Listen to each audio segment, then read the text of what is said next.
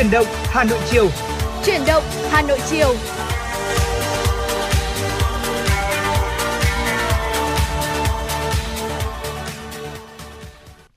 Hồng Hạnh và Lê Thông xin chào các thính giả của Hà Nội FM 96. Chúng ta lại được gặp nhau trong chương trình Chuyển động Hà Nội chiều ngày hôm nay. Và hôm nay là thứ Bảy ngày 18 tháng 12 năm 2021. Chúc quý vị sẽ có một buổi chiều thật nhiều sức khỏe, bình an và niềm vui quý vị nhé.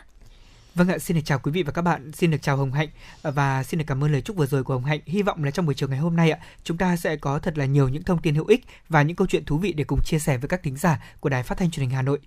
Hiện tại thì với tình hình diễn biến phức tạp của dịch bệnh thì mong rằng là quý vị chúng ta hãy luôn ghi nhớ khẩu hiệu 5K, đó chính là khẩu trang, khử khuẩn, khoảng cách, không tụ tập và khai báo y tế quý vị nhé.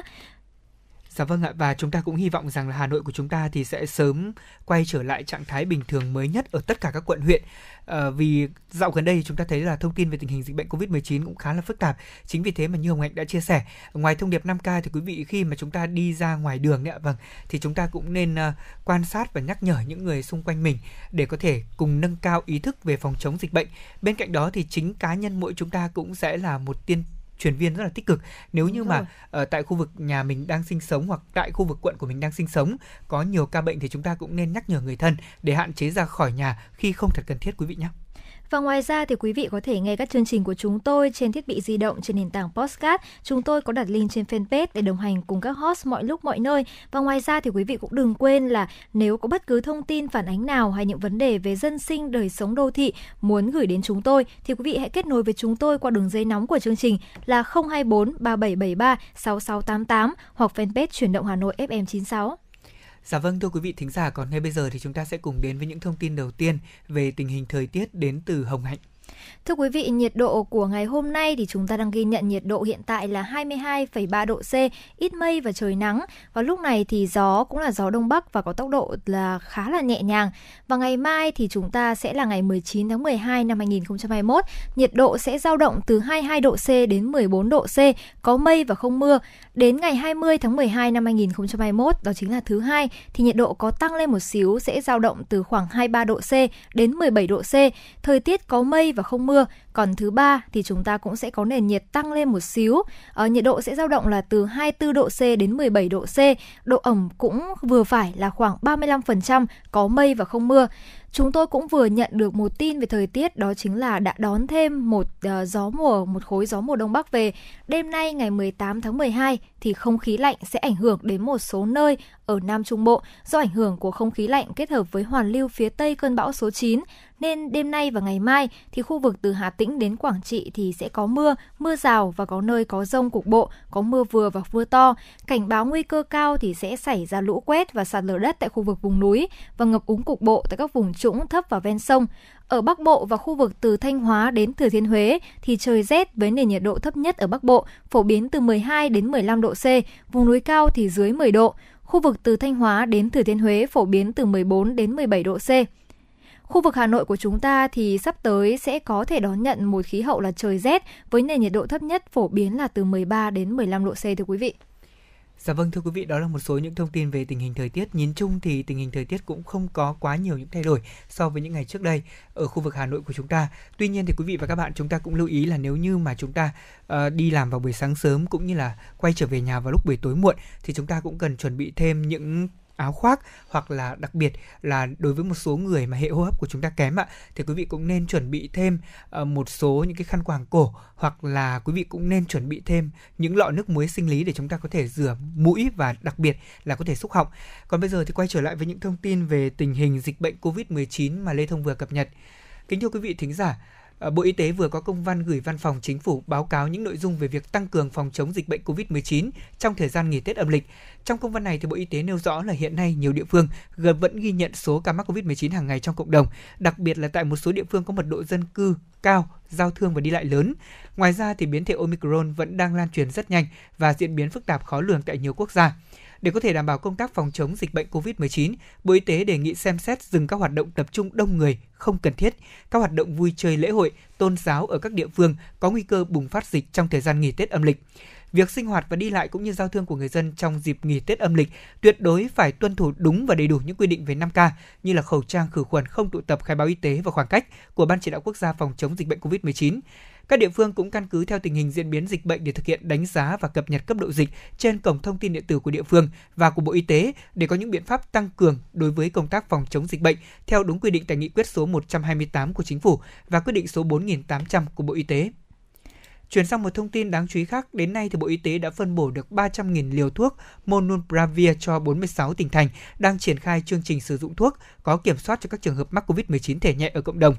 Vào sáng ngày hôm nay thì Bộ Y tế cũng đã chia sẻ thông tin này và cho biết căn cứ vào kết quả đánh giá giữa kỳ các nghiên cứu thử nghiệm lâm sàng được tiến hành tại bệnh viện Thống nhất, bệnh viện Phổi Trung ương, bệnh viện Đại học Y Dược Thành phố Hồ Chí Minh đã cho thấy tính an toàn và hiệu quả của thuốc này. Bộ Y tế đã cho phép triển khai chương trình sử dụng thuốc có kiểm soát Monupiravir cho các trường hợp mắc COVID-19 thể nhẹ tại cộng đồng được à, triển khai rộng rãi tại 46 địa phương có dịch ở trong cả nước. Việc triển khai chương trình này cũng tuân thủ các đề cương nghiên cứu khoa học chặt chẽ đã được Hội đồng đạo đức trong nghiên cứu y sinh học quốc gia thẩm định cũng như chấp thuận. Và đến nay thì Bộ Y tế đã phân bổ được 300.000 liều thuốc Monupiravir cho các địa phương đang triển khai chương trình này. Thưa quý vị, chúng ta có thể thấy rằng là với tình hình dịch Covid-19 vẫn còn diễn biến phức tạp thì chính phủ cũng có có những biện pháp đặc biệt là về hỗ trợ y tế cũng như là về thuốc và vaccine luôn luôn kịp thời đến mọi người dân. Vì vậy mà mỗi chúng ta hãy luôn luôn nâng cao tinh thần cảnh giác và cũng giống như là anh Lê Thông vừa nói lúc nãy, chính chúng ta hãy trở thành một tuyên truyền viên để giúp tất cả những người thân xung quanh mình vừa đảm bảo được sức khỏe cũng như là an toàn cho bản thân và gia đình trong những ngày dịch bệnh sắp tới. Và ngay bây giờ thì để mở đầu cho chương trình chuyển động Hà Nội chiều của chúng tôi, xin được gửi tới quý vị và các bạn một ca khúc Ngày trung đôi do ca sĩ Văn Mai Hương thể hiện.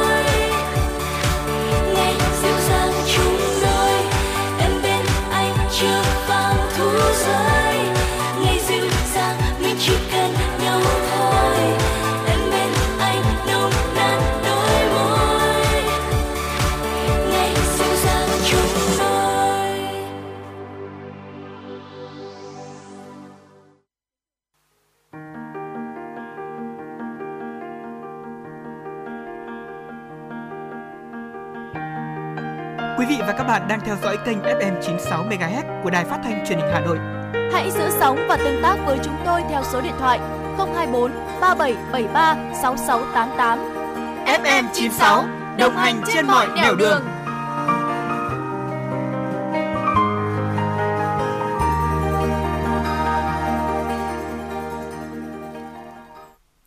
Thưa quý vị và các bạn, và ngay bây giờ là những thông tin mà chúng tôi vừa cập nhật. Bộ Y tế vừa có công văn gửi Văn phòng Chính phủ báo cáo những nội dung về tăng cường phòng chống dịch COVID-19 trong thời gian nghỉ Tết âm lịch. Theo Bộ Y tế, hiện nay nhiều địa phương vẫn ghi nhận số mắc COVID-19 hàng ngày trong cộng đồng, đặc biệt tại các địa phương có mật độ dân cư cao, giao thương đi lại lớn. Ngoài ra, biến chủng Omicron đang lan truyền nhanh, diễn biến phức tạp, khó lường tại nhiều quốc gia trên thế giới và trong khu vực. Để đảm bảo công tác phòng chống dịch, Bộ Y tế đề nghị xem xét dừng các hoạt động tập trung đông người khi không cần thiết, các hoạt động vui chơi, lễ hội, tôn giáo tại các địa phương có nguy cơ bùng phát dịch trong thời gian nghỉ Tết Nguyên đán.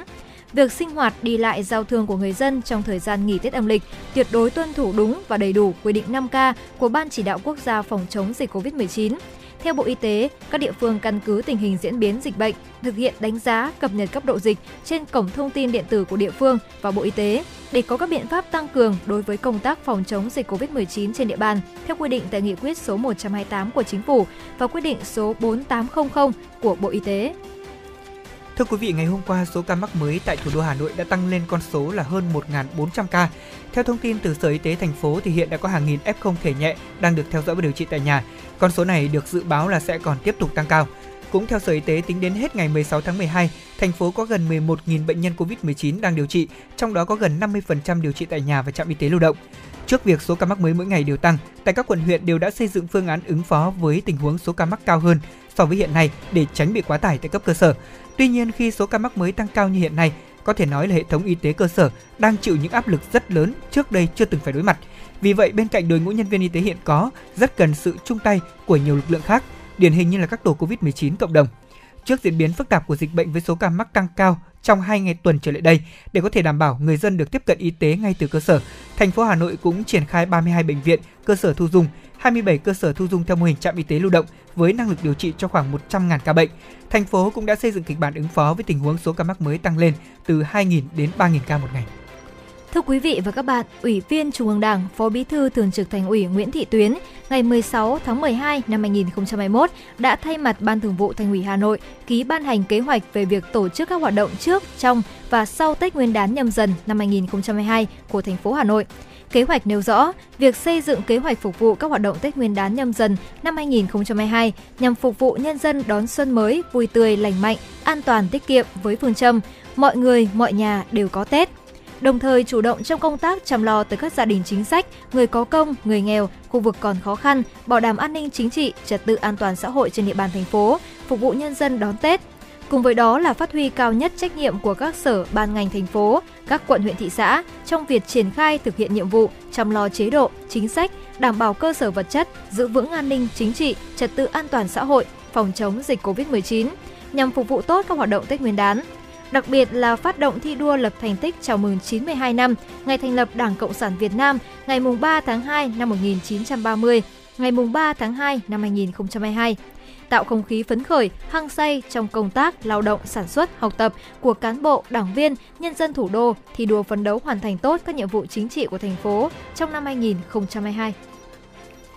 Ngày hôm nay, Trung ương Hội Thầy thuốc trẻ Việt Nam phối hợp cùng với các đơn vị có liên quan tổ chức hội nghị báo cáo thường niên thầy thuốc trẻ trong phòng chống dịch bệnh COVID-19 và các bệnh không lây nhiễm với chủ đề tác động của đại dịch COVID-19 với cán bộ nhân viên y tế. Bí thư Trung ương Đoàn, Chủ tịch Trung ương Hội Liên hiệp Thanh niên Việt Nam Nguyễn Ngọc Lương và Chủ tịch Trung ương Hội Thầy thuốc trẻ Việt Nam Hà Anh Đức đã khen thưởng các bác sĩ tiêu biểu trong công tác phòng chống dịch bệnh COVID-19. Phát biểu tại hội nghị, tiến sĩ bác sĩ Hà Anh Đức, Chủ tịch Trung ương Hội Thầy thuốc trẻ Việt Nam cho biết, những ngày vừa qua, số ca mắc chuyển nặng tử vong do COVID-19 vẫn diễn biến phức tạp ở một số nơi. Trong đợt dịch lần thứ tư bùng phát, lực lượng y tế Việt Nam đã làm việc hơn 100% sức lực suốt nhiều tháng liền. Đội ngũ y tế phải chịu rất nhiều áp lực trong khi gia đình người thân gặp khó khăn trong cuộc sống hay là bị nhiễm bệnh, những vấn đề về cơ sở tầng hạn chế, trang thiết bị máy móc còn thiếu thốn, công việc quá tải, thiếu cơ hội để nâng cao tay nghề. Những khó khăn trồng chất đó đã khiến nhiều y bác sĩ đã lựa chọn con đường khác, không còn tiếp tục với nghề.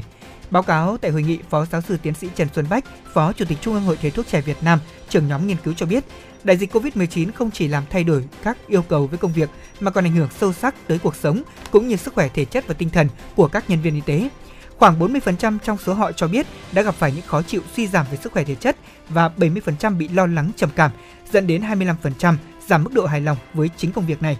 Tại hội nghị, các vị đại biểu đã có nhiều thảo luận góp ý, qua đó góp phần hoàn thiện báo cáo để có thể tham mưu lãnh đạo Đảng, Nhà nước, Bộ Y tế cùng các cơ quan có liên quan có những chính sách phù hợp đảm bảo quyền lợi cho cán bộ nhân viên y tế, nhất là đối với lực lượng tuyến đầu phòng chống dịch bệnh. Thưa quý vị, ngày hôm nay thì chúng ta cũng đang là tận hưởng những ngày đông của Hà Nội và chúng ta có thể thấy là với nền nhiệt hiện tại thì cũng đang khá là dễ chịu. Nhưng mà vào thời tiết sáng sớm và chiều tối thì chúng ta sẽ trở lạnh. Và lúc này thì chúng ta sẽ cần rất nhiều biện pháp để có thể giữ ấm cơ thể một cách nhanh chóng. Bởi vì giữ ấm là việc cần thiết mà mọi người sẽ phải làm vào những ngày đông lạnh giá. Và để giữ ấm tốt và tăng thân nhiệt nhanh, hạn chế tối đa các căn bệnh thường gặp vào mùa đông thì quý vị có thể sử dụng một số cách mà ngày hôm nay chúng tôi sẽ giới thiệu. Hồng Hạnh nghĩ rằng là đầu tiên để có thể giữ ấm vào cơ thể thì chúng ta sẽ luôn luôn phải đảm bảo được một lượng calo trong cơ thể và dĩ nhiên là để đảm bảo được lượng calo thì chúng ta sẽ phải ăn uống. Khi bị lạnh thì bạn cần tìm ngay một món gì đó để ăn uống nhanh gọn như là bánh kẹo, cà phê, trà nước hay là trái cây. Thông qua hoạt động ăn uống thì cơ thể sẽ diễn ra quá trình trao đổi chất, đốt cháy calo và giúp giữ ấm cơ thể từ bên trong ra bên ngoài. Đặc biệt là quý vị nên ưu tiên chọn cho mình một loại thức uống nóng này, như là nước trà ấm, hoặc là cà phê nóng, hoặc là sữa nóng, hay bất kỳ loại thức uống nào ấm, thì sẽ có thể giúp cơ thể ấm lên vô cùng nhanh chóng. Bên cạnh đó thì một cách giữ ấm cơ thể nhanh chóng khác như đã nói đó là uh, thời tiết mùa đông này thì là thời điểm thuận lợi để chúng ta có thể diện những ờ, bộ trang phục rất là đẹp. Tuy nhiên thì uh, việc mặc đẹp thôi là chưa đủ, chúng ta phải mặc ấm và ấm theo cách nào ạ? Uh, các bạn có thể mặc theo thứ tự như là uh, ví dụ như là đối với um, rất là nhiều những người uh, trẻ như Lê Thông chẳng hạn thì chúng ta thấy là thường sẽ mặc áo ngoài hoặc là áo sơ mi, áo thun đúng ạ. Sau đó thì mới mặc áo len rồi áo khoác mỏng hay là áo khoác dài. Tùy theo hoàn cảnh, nhiệt độ thời tiết thì quý vị và các bạn có thể linh hoạt để chúng ta loại bỏ bớt hoặc là thêm áo để cơ thể giữ ấm tốt hơn. Và có một điều đặc biệt đó là chúng ta không nên mặc quá nhiều những cái lớp áo dày trong cơ thể và thay vào đó là hãy lựa chọn những cái chất liệu phù hợp để đảm bảo là cơ thể của chúng ta không bị cồng kềnh, nhiệt lượng trong cơ thể không quá cao, từ đó không không thể dẫn đến những cái hiện tượng liên quan đến là à, chúng ta bị kích ứng so với cả thời tiết quý vị nhé. Dạ vâng và Mạnh nghĩ rằng là việc chúng ta mặc rất nhiều những lớp áo thì cũng chủ yếu là sẽ là làm ấm các vùng trung tâm trong cơ thể. Bởi vì là như chúng ta thường nghĩ là tay và chân thì sẽ là hai cái điểm mà dễ nhạy cảm nhất với nhiệt độ và chúng cũng thường bị lạnh sớm nhất. Nhưng mà thực ra là với hai bộ phận là tay và chân thì cũng là hai bộ phận mà không nguy hiểm nhất. Vùng trung tâm cơ thể bị lạnh mới là đáng lo ngại. Do đó khi quý vị cảm thấy lạnh thì chúng ta hãy nhanh chóng là cuộn người lại, có thể là mình đặt hai tay giữa đùi hoặc là nách hoặc là giữ hai chân gập lại hướng về cơ thể thì sẽ giúp vùng trung tâm cơ thể là th- phần uh, thân trên, phần bụng và cả tứ chi có thể ấm áp, nhanh chóng và máu lưu thông hiệu quả. Vì vậy mà chia sẻ là Hồng Hạnh khi mà mình đi ra ngoài đường mà mình cảm thấy quá lạnh thì Hồng Hạnh cũng rất là nhanh tay là mình sẽ phần là khoanh tay trước ngực, sau đó là mình có thể là giữ ấm được cơ thể của mình với những động tác nhỏ như thế này thôi nhưng mà chúng ta có thể là nhanh chóng tăng nhiệt độ của cơ thể trong những ngày mùa đông lạnh giá Vâng, bên cạnh đó thì à, một lưu ý nữa đó là chúng ta cần phải vận động cơ thể liên tục. Hoạt động thì sẽ giúp cho chúng ta làm tăng và giữ cho thân nhiệt được ổn định. Khi mà không có quần áo chỗ trú ẩn hay là một món gì đó để ăn thì đơn giản chúng ta hãy vận động liên tục, có thể là đứng tại chỗ cử động toàn thân, đi bộ, chạy bộ hoặc là làm các bài tập giãn cơ chẳng hạn. Và khi vận động làm ấm cơ thể thì điều quan trọng nhất đó là chúng ta không được dừng lại lâu hơn một phút vì cơ thể sẽ lạnh trở lại ngay. Và thưa quý vị, nếu mà chúng ta có thể là chưa tìm thấy đồ ăn này hoặc là có thể chúng ta khó thể vận động liên tục được thì một cách nhanh nhất nhưng bạn nghĩ rằng rằng là chúng ta có thể tìm nơi ấm áp để trú ẩn thưa quý vị. Bởi vì là khi nhiệt độ cơ thể giảm xuống nhanh mà bạn lại ở bên ngoài và bên ngoài thì có thể là có gió này, cũng giống như là mưa thì lúc này chúng ta hãy nhanh chóng di chuyển đến một địa điểm ấm áp, an toàn gần nơi bạn đang đứng nhất. À, có thể dễ dàng như là một tiệm cà phê, một quán ăn hay đơn giản là di chuyển nhanh trở về căn nhà và công ty của mình. Không gian ấm áp trong nơi trú ẩn thì sẽ giúp cơ thể bạn nhanh chóng tăng nhiệt độ, giữ ấm tốt và giảm các triệu chứng như là run rẩy, tê tái trong người tối đa. Và Hồng Hạnh nghĩ rằng là trong thời tiết uh, lạnh và cũng giống như là trong tình trạng dịch bệnh đang diễn biến vô cùng phức tạp thì nếu như quý vị và các bạn chúng ta không có những việc quá là cấp thiết cần phải di chuyển ra ngoài đường thì chúng ta cũng nên hạn chế việc di chuyển đến những nơi nơi đông người. Bởi vì là trong tình hình như thế này thì hồng hạnh nghĩ rằng là chúng ta nên ở trong nhà này uh, để có thể là mình vừa đảm bảo được sức khỏe vừa có thể giữ ấm cơ thể. Và bên cạnh đó thì cũng có rất nhiều hoạt động để vừa chăm sóc cho bản thân mình cũng như là kết nối với rất nhiều những uh, người thân cũng như là có những cái hoạt động vui chơi trong nhà đúng không ạ? Vâng và đó cũng là những lựa chọn mà tôi nghĩ rằng là rất là phù hợp thôi thì cuối tuần nếu như mà chúng ta đang lo sợ vì dịch bệnh thì tốt nhất là mình ở nhà và ở nhà thì có rất nhiều những hoạt động để chúng ta có thể gắn kết các thành viên trong gia đình ví dụ như là chúng ta sẽ dọn dẹp lại nhà cửa này trang hoàng uh, cho ngày giáng sinh sắp tới đúng rồi tôi thấy là năm nay thì có nhiều gia đình là lựa chọn là sẽ trưng các cây thông này ừ. hoặc là các cây tùng thơm này đúng rồi. và đặc biệt là có rất nhiều những bộ à, đồ trang trí cho các à, cây giáng sinh này ừ. cũng như là trang trí cho các góc của căn nhà của mình trở nên ấn tượng hơn. À, hành động tuy nhỏ thế nhưng mà sẽ có ý nghĩa rất lớn đó là kết nối các thành viên trong gia đình với nhau. Và cũng xin được chúc quý vị là chúng ta sẽ có khoảng thời gian thư giãn cuối tuần thật là vui tươi và bổ ích và ngay bây giờ thì Hồng Hạnh cũng đã vừa nhận được một yêu cầu âm nhạc và cũng rất là phù hợp với không khí sắp tới, đó chính là một ca khúc với tựa đề là Hòa nhịp Giáng sinh. Và ngay bây giờ thì Hồng Hạnh và Lê Thông xin mời quý vị thính giả, chúng ta sẽ cùng thưởng thức ca khúc Hòa nhịp Giáng sinh do ca sĩ Min thể hiện.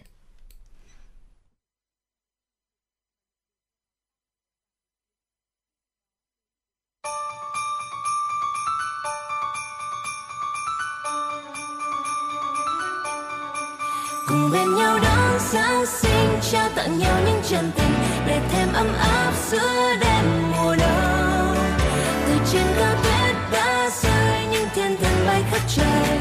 nào ta cùng hoa nhịp giáng sinh dòng thời gian trôi, sau bao ngày tháng mãi mong đợi, một mùa noel cũng đã tới. Ngoài đường tuyết rơi, bao nhiêu người háo hức nói cười, trẻ con diêu dít trời thật là vui, thật là vui, thật là vui như thế. Thật tuyệt vời như thế. Bao trái tim hoa nhịp say mê. Và tôi mơ, và tôi mơ cho ngày mai thế giới. Từ mọi miền xa xôi.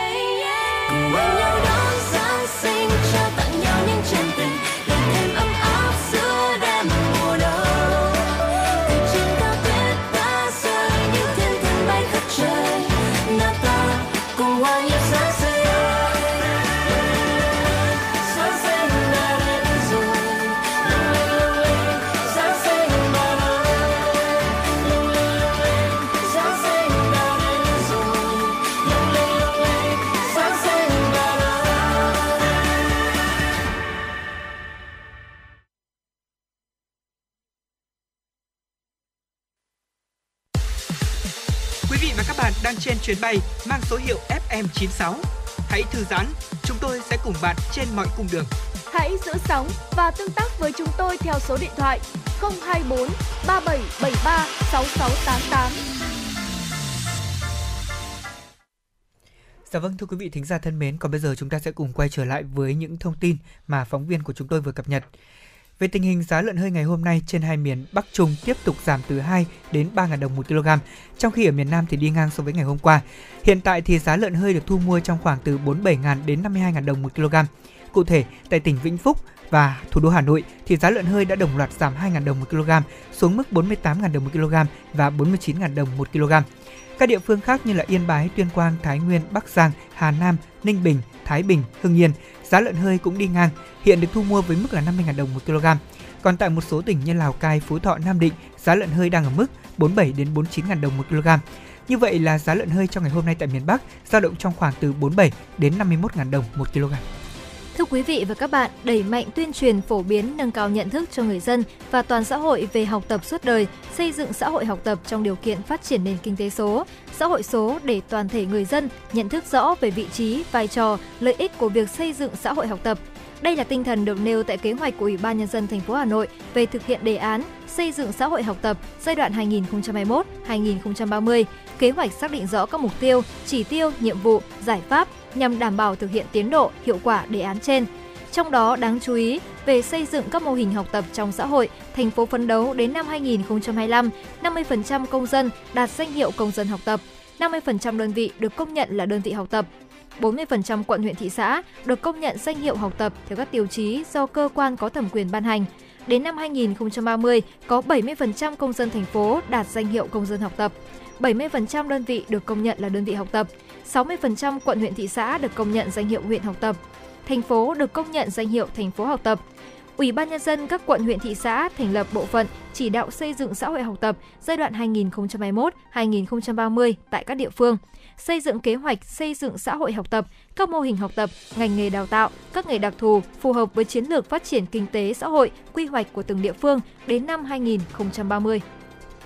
Thưa quý vị, ngày hôm nay, trường Trung học phổ thông Đông Đô, quận Tây Hồ đã tổ chức lễ kỷ niệm 30 năm ngày thành lập trường 1991-2021. Dự buổi lễ có Phó Bí thư Thành ủy Hà Nội Nguyễn Văn Phong. Phó Bí thư Thành ủy Nguyễn Văn Phong cùng với lãnh đạo Sở Giáo dục Đào tạo Hà Nội và quận Tây Hồ cũng đã tặng hoa chúc mừng trường Trung học phổ thông Đông Đô nhân kỷ niệm 30 năm ngày thành lập. Tiến sĩ Võ Thế Quân, hiệu trưởng trường Trung học phổ thông Đông Đô cho biết, thành lập ngày 15 tháng 7 năm 1991, nhà trường đã vượt qua nhiều khó khăn, từng bước tự tin khẳng định vị thế, xây dựng thành công mô hình trường học hạnh phúc và thông minh. Những năm đầu mới thành lập, cơ sở vật chất của trường còn hạn chế, thầy và trò còn đi học nhờ. Đến nay thì trường đã có cơ ngơi khang trang hiện đại, chất lượng giáo dục và đào tạo cũng ngày được nâng lên. 30 năm vừa qua, nhà trường đã từng bước phát triển là điểm sáng về chất lượng giáo dục và đào tạo của thành phố Hà Nội. Tỷ lệ học sinh tốt nghiệp trung học phổ thông hàng năm đạt từ 96 đến 100%, tỷ lệ học sinh trúng tuyển đại học cao đẳng hàng năm đạt từ 85 đến 100%. Phó Bí thư Thành ủy Nguyễn Văn Phong và Phó Giám đốc Sở Giáo dục Đào tạo Nguyễn Quang Tuấn đã trao bằng khen của Bộ trưởng Bộ Giáo dục và Đào tạo, bằng khen của Chủ tịch Ủy ban dân thành phố Hà Nội cho trường Trung học phổ thông Đông Đô. Ghi nhận biểu dương những kết quả rất đáng tự hào của các thế hệ nhà giáo và học sinh của nhà trường, đồng chí Phó Bí thư Thành ủy Nguyễn Văn phòng nhấn mạnh là một trong các trường ngoài công lập đầu tiên của thành phố Hà Nội, trường Trung học phổ thông Đông Đô đã góp phần quan trọng tạo nên hệ thống giáo dục phong phú, huy động được nhiều nguồn lực đầu tư, đáp ứng tốt các nhu cầu học tập của con em nhân dân thủ đô. Những kết quả mà nhà trường đạt được đã chứng minh tính đúng đắn của chủ trương xây dựng và đẩy mạnh công tác xã hội hóa giáo dục, thu hút nguồn lực đầu tư cho sự nghiệp chồng người. Cũng tại buổi lễ, Phó Bí thư Thành ủy Nguyễn Văn Phong, Phó Giám đốc Sở Giáo dục Đào tạo Hà Nội Nguyễn Quang Tuấn đã trao bằng khen của Bộ trưởng Bộ Giáo dục Đào tạo, bằng khen của Chủ tịch Ủy ban dân thành phố Hà Nội cho trường Trung học phổ thông Đông Đô. Thưa quý vị và các bạn, Tổng công ty Hàng không Việt Nam, Vietnam Airlines đề xuất sớm cho phép khôi phục các chuyến bay quốc tế thường lệ đến châu Âu, Australia từ ngày 1 tháng 1 năm 2022. Đề xuất này được Vietnam Airlines đưa ra trên cơ sở đáp ứng nhu cầu được về nước của đông đảo người dân và Việt kiều trong giai đoạn Tết âm lịch cũng như các chuyên gia, nhà đầu tư sớm được vào Việt Nam, khôi phục lại các hoạt động giao thương, đầu tư tại Việt Nam cũng như thúc đẩy khôi phục các hoạt động du lịch quốc tế và kinh tế. Chủ tịch Hội đồng Quản trị Việt Nam Airlines chia sẻ, với các hãng hàng không, đây là cơ hội để các hãng tăng cường sử dụng được nguồn lực dư thừa, nhanh chóng bổ sung dòng tiền. Đồng thời khẳng định vị thế, nâng cao được vai trò ngành hàng không Việt Nam và góp phần tăng năng lực cạnh tranh quốc gia, nâng tầm vị thế đất nước Việt Nam, rút ngắn khoảng cách khoảng cách với các quốc gia trong khu vực và trên thế giới. Hiện nay, theo kế hoạch của Bộ Giao thông Vận tải, giai đoạn 1, thí điểm mở lại đường bay quốc tế sẽ tập trung vào các thị trường Đông Bắc Á, Đông Nam Á và Hoa Kỳ, chưa khai thác các đường bay đi đến châu Âu và Australia.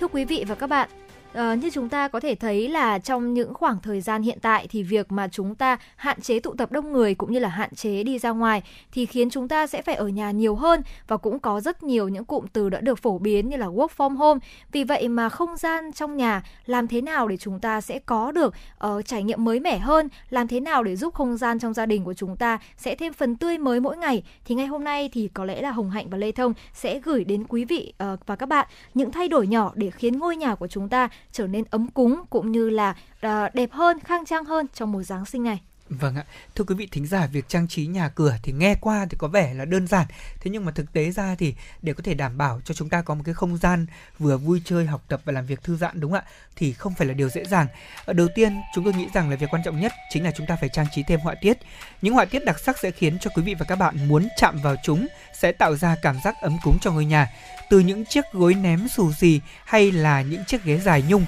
và cả những vật dụng được đan bằng tre nứa. Tất cả khi kết hợp cùng với nhau sẽ tạo ra một sự hài hòa đến lạ thường. Tuy nhiên thì việc lựa chọn quá nhiều loại vải khác nhau có thể khiến cho ngôi nhà của chúng ta trông rất là rối mắt. Vì thế mà quý vị hãy chọn từ 3 đến 4 họa tiết trong mỗi phòng thôi nhé.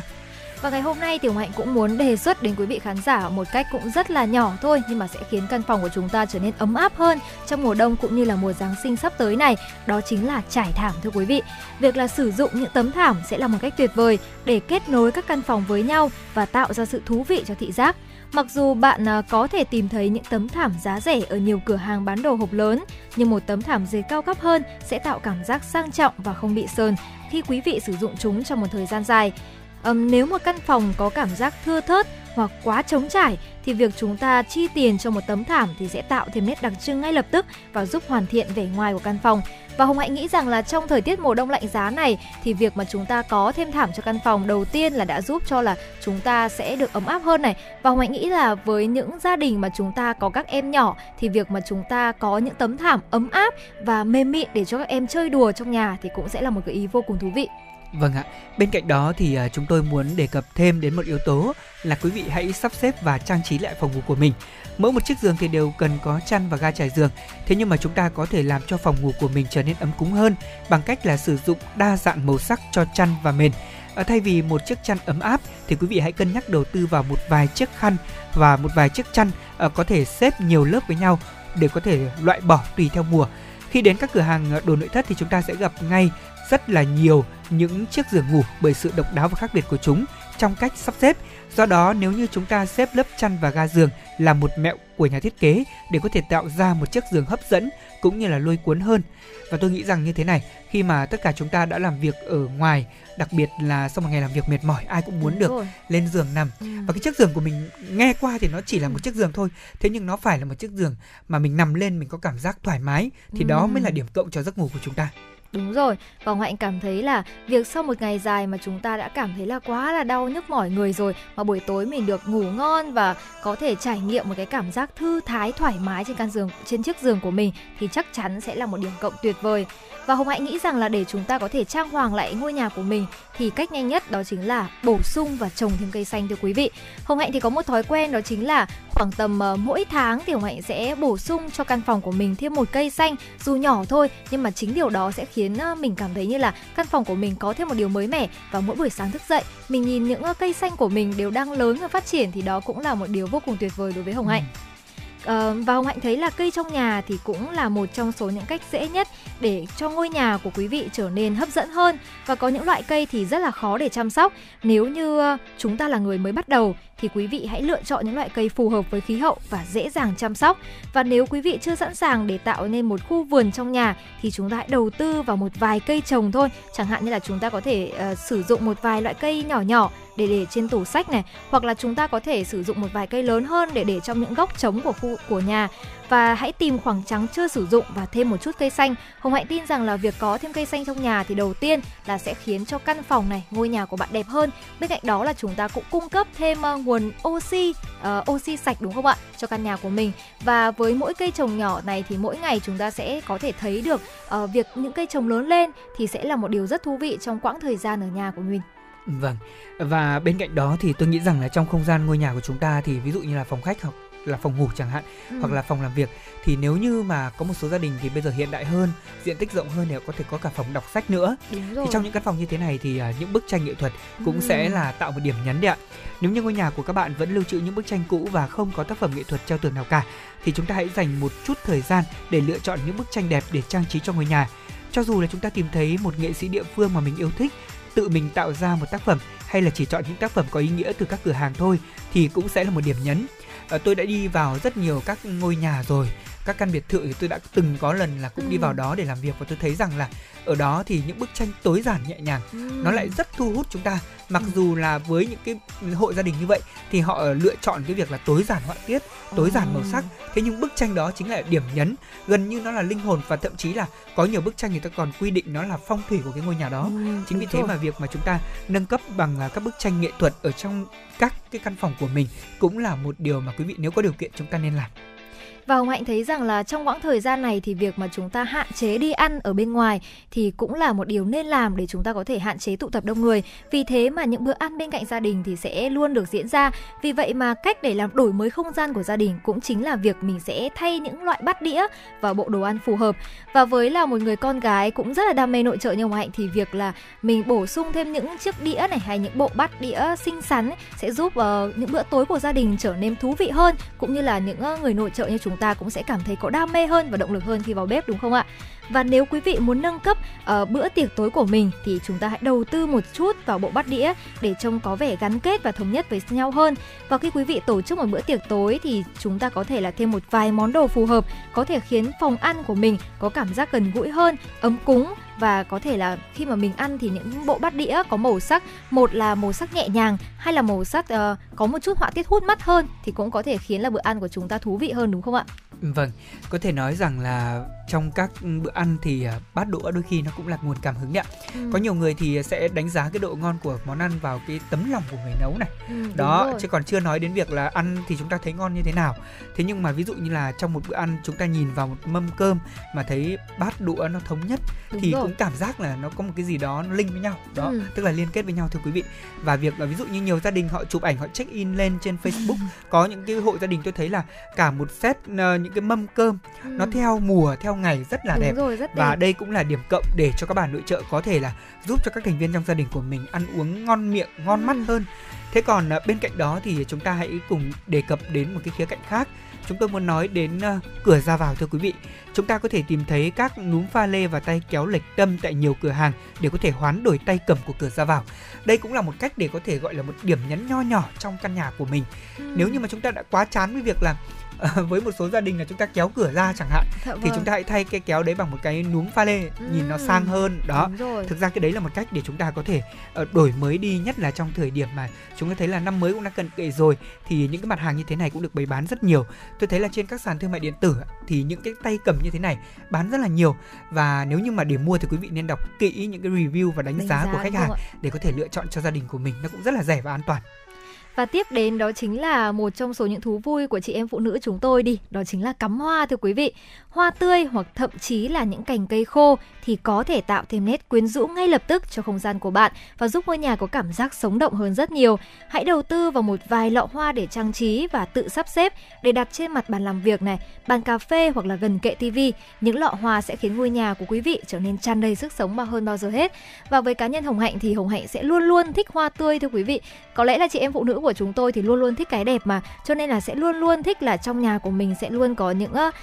lọ hoa tươi. Chẳng hạn như mùa này là chúng ta có cúc họa mi đúng không ạ? Ừ. Và hoa thì nở theo mùa và chúng ta vẫn có thể là uh, thỉnh thoảng trong những ngày đẹp trời chúng ta có thể đầu tư cho căn nhà của mình những lọ hoa tươi này hoặc là chúng ta có thể tìm kiếm trên mạng những cách để có thể cắm những lọ hoa với nhiều hình thái độc đáo hơn và Hồng Hạnh tin rằng là tất cả những thành viên của gia đình khi mà chúng ta mỗi buổi sáng sớm hoặc là cuối tuần nhìn thấy có những lọ hoa xinh xắn ở trên bàn thì sẽ luôn cảm thấy là yêu đời và vui hơn rất nhiều đúng không ạ? Vâng, tôi nghĩ rằng là không chỉ riêng uh, hồng hạnh đâu mà tôi nghĩ rằng tất cả mọi thành viên trong gia đình chúng ta đấy ạ ừ. khi mà thấy có sự hiện diện của một bình hoa ở trong phòng của mình mọi người nhìn vào sẽ cảm thấy là à ví dụ như là tôi đang định đặt một cái điều khiển ngay dưới bàn nó bừa bộn thì tôi cũng phải nhấc lên đó ừ. cái đẹp xuất hiện ở trong nhà thì Đúng mình rồi. cũng phải thay đổi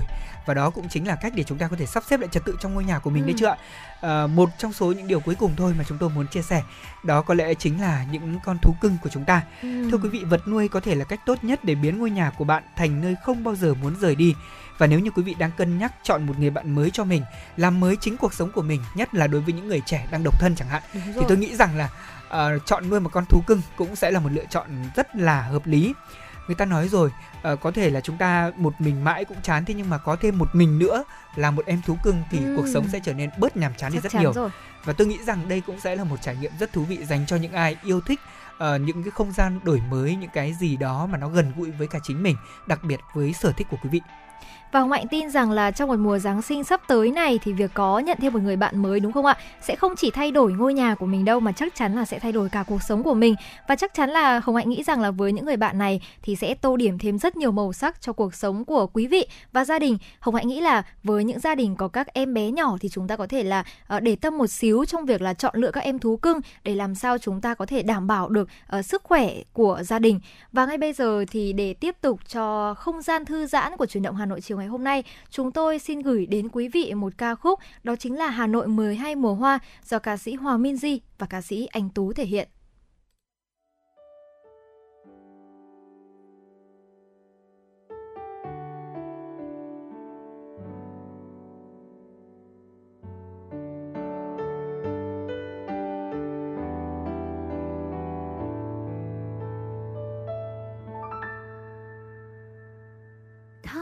Riêng hoa đào bừng nở.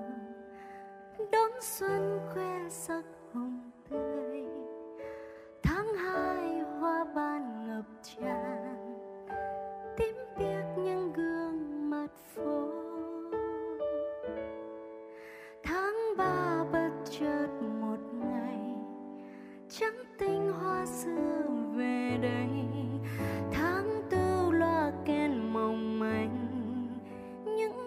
Phố con đường quen. Mùa hoa tháng năm cháy rực phương đỏ, hồ tây ngát hương mùa sen tháng sáu, ngập tràn lối đi hoa sâu tháng bảy. Trở về tuổi thơ hoa xoan tháng tám, mùa hoa sữa rơi tháng chín nồng nàn. Mùa thu đã sang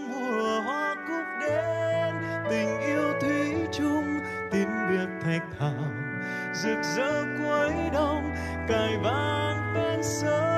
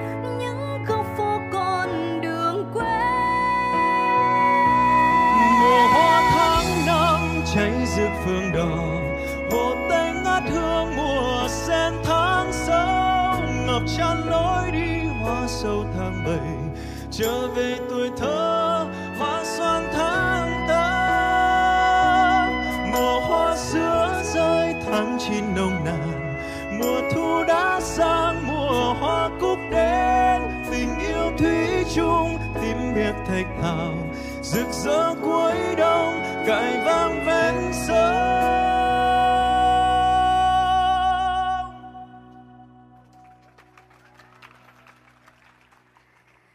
Là những sắc hoa ngát hương bồn mùa, là những nhớ nhung ngày ta đi xa là những khát khao mong quay trở về. Để ta thấy như ngày còn ngây thơ.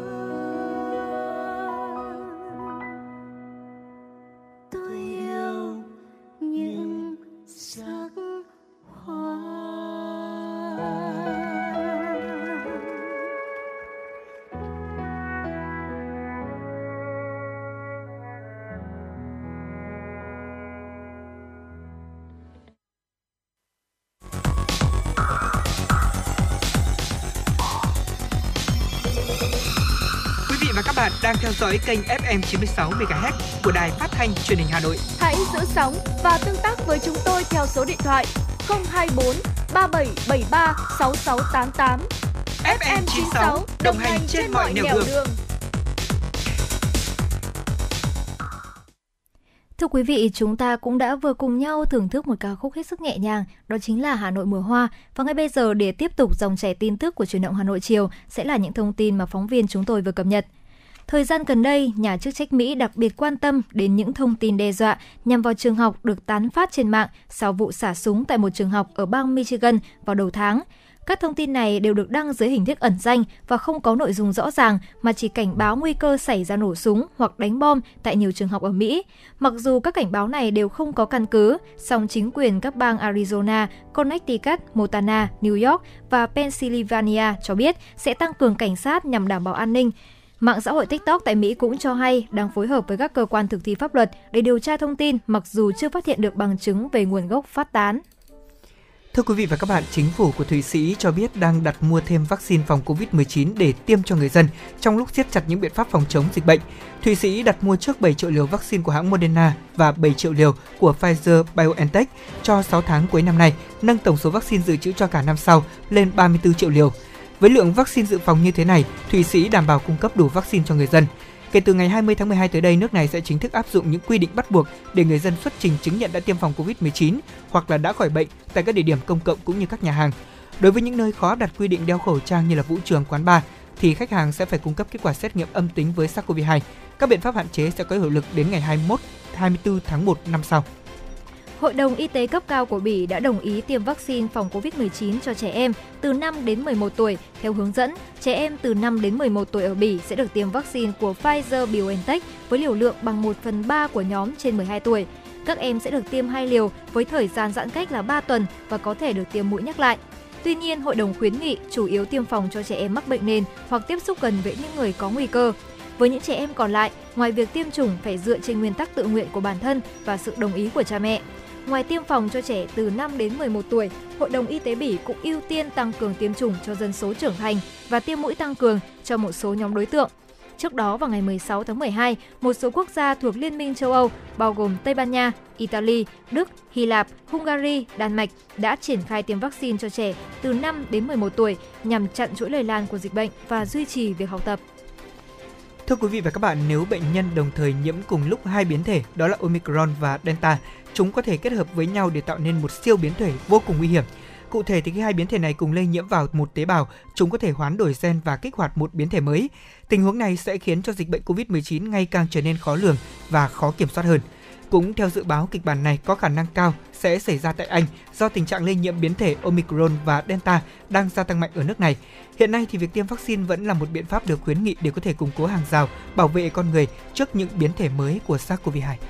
Tính đến thời điểm hiện tại, công tác cứu hộ vụ sập mỏ than ở thành phố Hiếu Nghĩa, tỉnh Sơn Tây Trung Quốc đã hoàn tất. 20 thợ mỏ đã được giải cứu thành công và đã được đưa đến bệnh viện địa phương. Đội cứu hộ xác nhận có hai thợ mỏ đã tử vong sau gần 2 ngày mắc kẹt. Theo kết quả điều tra sơ bộ, việc khai thác mỏ bất hợp pháp là nguyên nhân gây ra sự cố này. Cơ quan điều tra đã tiến hành giám sát 7 nghi phạm liên quan vụ việc và đang truy tìm những đối tượng khác hiện đã bỏ trốn. Trong khi lực lượng cứu hộ nỗ lực giải cứu các thợ mỏ bị mắc kẹt, các nhà chức trách tuyên bố sẽ xử lý nghiêm các hoạt động khai thác mỏ bất hợp pháp, vốn đã tăng đột biến trong bối cảnh giá nhiên liệu hóa thạch tăng vọt. Trước đó vào khoảng 23 giờ đêm ngày 15 tháng 12, sự cố xảy ra tại mỏ than đá ở thành phố Hiếu Nghĩa của tỉnh Sơn Tây. Kết quả điều tra sơ bộ cho thấy, việc khai thác mỏ bất hợp pháp là nguyên nhân gây ra sự cố. Nhiệt độ giảm và gió mạnh đã khiến cho công tác cứu hộ gặp nhiều khó khăn hơn. Dạ vâng thưa quý vị thính giả thân mến, vừa rồi là một số những thông tin quốc tế mà phóng viên của chương trình vừa cập nhật. Và có thể nói rằng là với thời gian này thì các nước trên thế giới cũng như Việt Nam của chúng ta vẫn đang đứng trước thách thức với biến thể mới của SARS-CoV-2, đó là Omicron. Việc phòng ngừa ngay từ đầu cũng như là chủ động, đặc biệt là ý thức tự giác của mỗi người dân sẽ đóng vai trò quyết định với cuộc chiến này. Và chúng tôi hy vọng rằng là quý vị thính giả chúng ta cũng luôn nhớ thông điệp mà chúng tôi chia sẻ, đó là thông điệp 5K cộng vaccine. Còn ngay bây giờ cùng quay trở lại với những nội dung của chuyển động Hà Nội chiều nay, chúng ta hãy cùng đến với những thông tin về văn hóa giải trí.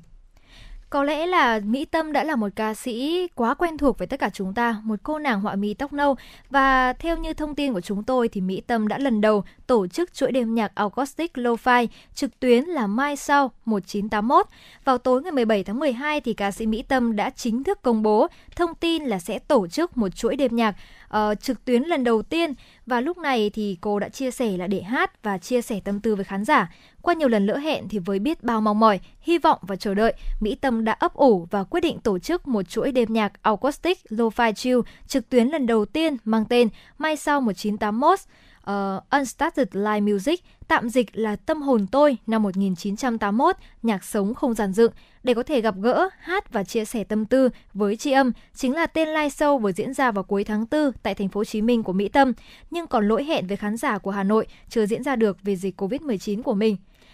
Dạ vâng ạ và với hình thức là show online thì à, quý vị khán giả chúng ta chỉ cần ngồi tại nhà hay là bất cứ một nơi đâu cũng có thể thưởng thức được một đêm nhạc vô cùng đặc biệt và thật là lãng mạn với những ca khúc của Mỹ Tâm. Có thể nói rằng với những người yêu nhạc của ca sĩ Mỹ Tâm thì à, đây cũng chính là một sự à, mong mỏi đáp Đúng ứng rồi. những yêu cầu này của quý vị khán giả. Tôi có vừa lên trên trang à, fanpage chính thức của ca sĩ Mỹ Tâm đấy ạ. Ở thông tin này thì mới được chia sẻ khoảng 20 giờ trước và có rất nhiều fan của chị Mỹ Tâm có bình luận là mong quá đi rồi là một số những thính giả thì cũng có bình luận là ờ, liệu rằng ở nước ngoài thì có theo dõi được show này hay không thế thì ờ, thông tin mà hình thức show online như thế này thì tôi nghĩ rằng là những khán giả ở nước ngoài cũng có thể Đúng theo rồi. dõi được Ờ, show này thì theo chia sẻ của Mỹ Tâm sẽ gồm có 6 đêm nhạc mang 6 sắc màu âm nhạc khác nhau của các ca sĩ, của các nhạc sĩ nổi tiếng với những bản hit đình đám từ trước đến nay. Đặc biệt là ở mỗi một đêm nhạc thì Mỹ Tâm và các nhạc sĩ sẽ trình làng một ca khúc mới nhất để có thể gửi tặng khán giả. Các đêm nhạc hứa hẹn mang đến sự tương tác thú vị, tự nhiên, gần gũi để có thể tạo ra cảm giác hòa vào nhau giữa Mỹ Tâm, nhạc sĩ cũng như là khán giả xem trực tuyến trong cùng một không gian. Và có một điều đặc biệt đó chính là người xem có thể sẽ được nghe những câu chuyện chưa từng được chia sẻ về ca khúc mà mình đã từng nghe hoặc chưa nghe qua bao giờ, hứa hẹn sẽ rất nhiều điều những thú vị và bất ngờ. Ba đêm nhạc đầu tiên của Mai sau 1981 sẽ là được phát sóng trực tuyến độc quyền trên ứng dụng Netshook vào lúc 20 giờ 30 đến 22 giờ ngày mùng 7 tháng 1 ngày 16 tháng 1 và ngày 14 tháng 12 năm 2022. Khán giả đang dự đoán là trong số các đêm nhạc chắc chắn sẽ có hai đêm nhạc riêng của Mỹ Tâm với nhạc sĩ Khắc Hưng và nhạc sĩ Phan Mạnh Quỳnh, bởi đây chính là hai nhạc sĩ hiện tại rất là thân thiết và gắn bó nhiều nhất trong âm nhạc của Mỹ Tâm lúc này. Vâng và tôi nghĩ rằng một thông tin mà những người yêu nhạc của Mỹ Tâm vô cùng quan tâm lúc này Lê Thông xin được chia sẻ đó là làm thế nào để có thể xem được show này. Ừ. Thì quý vị khán giả có thể đăng ký tài khoản và mua vé thông qua cổng thanh toán trực tuyến của Zalo Pay. Cổng sẽ bán chính thức được mở vào lúc 15 giờ ngày 26 tháng 12 năm 2021 tức là tuần sau đó quý vị ạ. Chương trình này sẽ có gồm có 3 hạng vé là standard là 150.000 đồng hoặc là hạng vé 300.000 đồng và vé cao cấp nhất là 1 triệu đồng với rất nhiều những món quà âm nhạc đi kèm như là đĩa CD này, áo thun này, sách ảnh online và cũng sẽ được ờ, khuyến mãi thêm phần hậu trường của show này, giao lưu tương tác trực tuyến cùng với cả ca sĩ Mỹ Tâm. Có thể nói rằng là đối với những người yêu nhạc Mỹ Tâm, đặc biệt là với những người mà đã thành à, fan trung thành của cô trong suốt những năm vừa qua thì live show ở Hà Nội chưa tổ chức được do ảnh hưởng của Ừ. dịch bệnh có lẽ là một điều rất đáng tiếc. Tuy nhiên thì show này Mỹ Tâm mở ra với một cái ờ, xu thế đó là thích ứng và Đúng rồi. thích ứng với lại thời điểm dịch bệnh như thế này. Và tôi nghĩ rằng đây cũng sẽ là một món quà mà bất cứ ai cũng có thể được thưởng thức nếu như mà chúng ta chỉ cần bỏ ra một giá vé rất là rẻ từ Ừ. một trăm rưỡi cho đến cả là một triệu đồng thôi thì cũng có thể đón xem được những cái phần trình diễn của ca sĩ Mỹ Tâm. Tôi nghĩ rằng đây cũng là một xu hướng mà các ca sĩ, đặc biệt là các ca sĩ trên thế giới họ đã làm và ở Việt Nam thì Mỹ Tâm có lẽ là một ca sĩ cũng rất là tiên phong trong Ừ. vấn đề này. Và tôi nghĩ rằng là để có thể đạt được những thành công và sự yêu mến của khán giả từ những ngày đầu tiên cho đến tận bây giờ thì Mỹ Tâm chắc chắn là không chỉ là một cô ca sĩ hát hay, có giọng hát tuyệt vời mà còn là một ca sĩ rất chiều lòng khán giả đúng không Đúng ạ? vậy. Khi luôn luôn là rất là hay cùng chia sẻ với khán giả này và ngay trong thời điểm hiện tại khi mà dịch bệnh đang căng thẳng bùng phát thì lúc này Mỹ Tâm đã gửi một phần quà để Ừ. cho tất cả mọi người có thể thưởng thức âm nhạc để kết nối cùng với nhau mặc dù là chúng ta ở nhà nhưng mà chúng ta vẫn có thể kết nối với nhau online và từ đó thì chúng ta có thể là vơi bớt cái cảm giác là nặng nề của dịch bệnh và có thể hòa mình vào âm nhạc Vâng, dạo gần đây thì tôi nghe khá là nhiều nhạc Mỹ Tâm. Trong Ừ. các chương trình truyền động Hà Nội mà tôi làm ấy, thường có những chương trình có đến hai bài của ca sĩ Mỹ Tâm. wow À, vì một phần là thính giả yêu cầu thế nhưng một phần nữa Ừ. là vì tôi cũng rất yêu mến ca sĩ này à, tuy nhiên thì dạo gần đây tôi lại phát hiện nữa là mỹ tâm có một cái album trên à, youtube mới được công khai Ừ. là các bài hát bolero Ờ, Wow. xem ra là với giọng ca của ừm, cô ca sĩ này khi mà thể hiện bolero cũng rất là mặn mà nếu như quý vị thính giả là những người yêu thích dòng nhạc này có thể chúng ta thử nghe xem là giọng ca của mỹ tâm với dòng nhạc bolero như thế nào quý vị nhé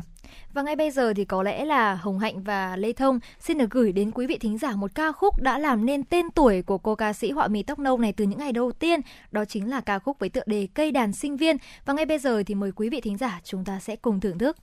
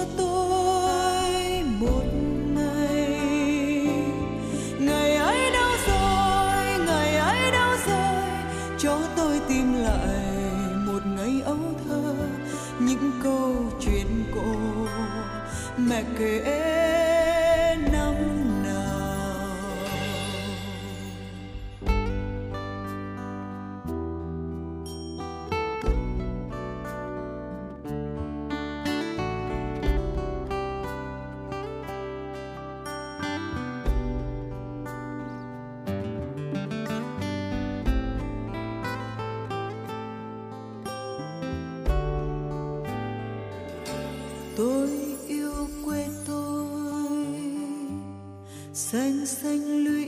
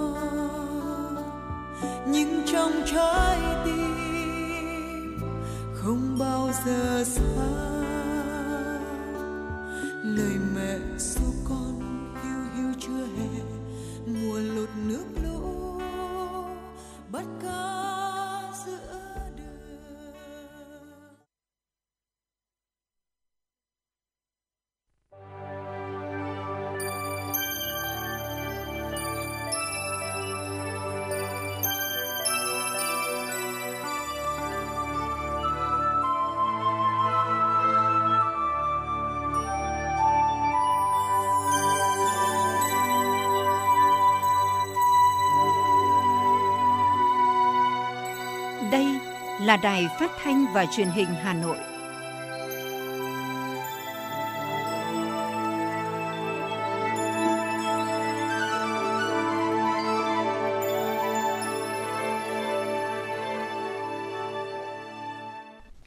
Quý vị và các bạn thân mến, bây giờ là 17 giờ ngày 18 tháng 12 năm 2021. Chương trình chuyển động Hà Nội chiều của chúng tôi đang được phát trực tiếp trên tần số FM 96 MHz của Đài Phát thanh và Truyền hình Hà Nội. Chương trình cũng đang được phát trực tuyến trên trang web hanoitv.vn. Và ngay bây giờ mở đầu chương trình, chúng tôi xin chuyển đến quý vị và các bạn những tin tức đáng quan tâm. Thưa quý vị và các bạn, sáng nay Thủ tướng Chính phủ Phạm Minh Chính cùng đoàn lãnh đạo của Chính phủ, lãnh đạo tỉnh Bà Rịa Vũng Tàu đã đặt vòng hoa thắp hương tưởng niệm anh hùng liệt sĩ Võ Thị Sáu, nữ anh hùng của quê hương đất đỏ tại đền thờ Võ Thị Sáu được đặt tại tỉnh Bà Rịa Vũng Tàu. Thủ tướng Chính phủ Phạm Minh Chính cùng đoàn lãnh đạo của Chính phủ, đoàn lãnh đạo tỉnh đã thắp hương dành phút mặc niệm nguyện tiếp tục sự nghiệp cách mạng vẻ vang của chị, cùng nhau thi đua xây dựng đất nước Việt Nam ngày càng giàu mạnh văn minh trên con đường công nghiệp hóa hiện đại hóa đất nước vì mục tiêu dân giàu nước mạnh dân chủ công bằng văn minh. Thủ tướng Phạm Minh Chính xúc động viết lưu bút kính cẩn nghiêng mình trước anh linh chị Võ Thị Sáu, người con gái anh hùng của vùng đất đỏ, gian lao mà ngập tràn chiến công, người chiến sĩ trung dũng kiên cường, anh dũng hy sinh vì độc lập tự do của Tổ quốc. Sống anh dũng, chết vẻ vang, tên tuổi của chị, liệt nữ anh hùng tuổi 16 hiên ngang, bất khuất trước họng súng của kẻ thù, sẽ mãi mãi lưu danh trong lịch sử chống giặc ngoại xâm của dân tộc. Thưa quý vị và các bạn, ngày 17 tháng 12, Phó Chủ tịch Thường trực Ủy ban nhân dân thành phố Hà Nội Lê Hồng Sơn đã ký ban hành văn bản về việc yêu cầu đối với hoạt động trong dịp lễ Giáng sinh năm 2021 để đảm bảo an toàn phòng chống dịch COVID-19. Văn bản nêu rõ, trước diễn biến dịch COVID-19 hết sức phức tạp trên địa bàn thành phố, Ủy ban nhân dân thành phố Hà Nội yêu cầu các tổ chức, chức sắc, chức việc công giáo, tin lành hoạt động tại Hà Nội chung tay cùng thành phố nêu cao tinh thần, trách nhiệm và nghiêm túc thực hiện nghiêm các quy định về phòng chống dịch, tuyệt đối không chủ quan, lờ là, mất cảnh giác, không tập trung đông người, nhất là dịp lễ Giáng sinh, chỉ tổ chức các cuộc lễ bằng hình thức trực tuyến để tránh lây nhiễm dịch bệnh, đảm bảo an toàn, sức khỏe, tính mạng của nhân dân, tín đồ tôn giáo các tổ chức, chức sắc, chức việc công giáo, tin lành, tuyên truyền, hướng dẫn trên các trang truyền thông, website của giáo hội để thông tin, tuyên truyền đến chức sắc, chức việc, tín đồ và chủ động thực hiện có hiệu quả các quy định phòng chống dịch của chính phủ, hướng dẫn Bộ Y tế, của Bộ Nội vụ, Ban Tôn giáo Chính phủ, Ủy ban nhân dân thành phố Hà Nội và quy định của chính quyền địa phương nhằm nâng cao trách nhiệm của chức sắc tín đồ tôn giáo trong phòng chống dịch, không tin, không nghe theo những luận điệu xuyên tạc về tình hình và công tác phòng chống dịch COVID-19. Ủy ban nhân dân thành phố yêu cầu Sở Y tế thường xuyên cập nhật phân loại cấp độ dịch tại thành phố, đồng thời phối hợp với các cơ quan hữu quan đảm bảo công tác phòng chống dịch COVID-19 trong dịp lễ Giáng sinh năm 2021. Ủy ban nhân dân thành phố giao công an thành phố triển khai và hướng dẫn để cơ quan công an các cấp làm tốt chức năng tham mưu với cấp ủy và ủy ban nhân dân các địa phương, đồng thời có kế hoạch đảm bảo về tình hình an ninh chính trị, trật tự an toàn xã hội trước, trong và sau ngày lễ Giáng sinh 2021 trên toàn địa bàn thành phố. Cùng với đó, Ủy ban nhân dân các quận huyện thị xã triển khai thông báo, thông tin, tuyên truyền các nội dung trên đến từng cơ sở công giáo, tin lành, điểm nhóm sinh hoạt tôn giáo tập trung trên địa bàn để triển khai thực hiện, không để phát sinh các ổ dịch tại cơ sở tôn giáo trong dịp lễ Giáng sinh năm 2021. Ủy ban dân thành phố Hà Nội vừa ban hành hướng dẫn triển khai công tác tuyên truyền bảo đảm an toàn thực phẩm Tết Nguyên đán nhâm dần và lễ hội xuân năm 2022. Theo đó, chính quyền các cấp các nhà quản lý phổ biến kế hoạch triển khai về công tác bảo đảm an toàn thực phẩm Tết và lễ hội xuân năm nay, đồng thời nêu cao vai trò trách nhiệm của chính quyền các cấp, người đứng đầu các đơn vị, cơ quan trong việc quản lý thực phẩm tại địa phương và cơ sở. Bên cạnh đó, tuyên truyền phổ biến các quy định về an toàn thực phẩm cho người sản xuất, chế biến, kinh doanh thực phẩm, hướng dẫn họ về việc sử dụng nguyên liệu có nguồn gốc xuất xứ, sử dụng phụ gia thực phẩm, chất hỗ trợ chế biến đúng quy định, đồng thời tuyên truyền các cơ sở chế biến kinh doanh thực phẩm thực hiện các biện pháp phòng chống dịch bệnh COVID-19 như trang bị phòng hộ cho nhân viên, đo thân nhiệt khách đến, bố trí đầy đủ các phương tiện vật tư để rửa tay sát khuẩn và bảo đảm giãn cách khi tiếp xúc. Hàng tuần công khai các cơ sở cá nhân bị phạt vi phạm hành chính về an toàn thực phẩm để cảnh cáo và gian đe. Đối với người tiêu dùng tăng cường hướng dẫn chọn mua thực phẩm an toàn, hướng dẫn đọc nhãn mác sản phẩm và chế biến thực phẩm một cách an toàn.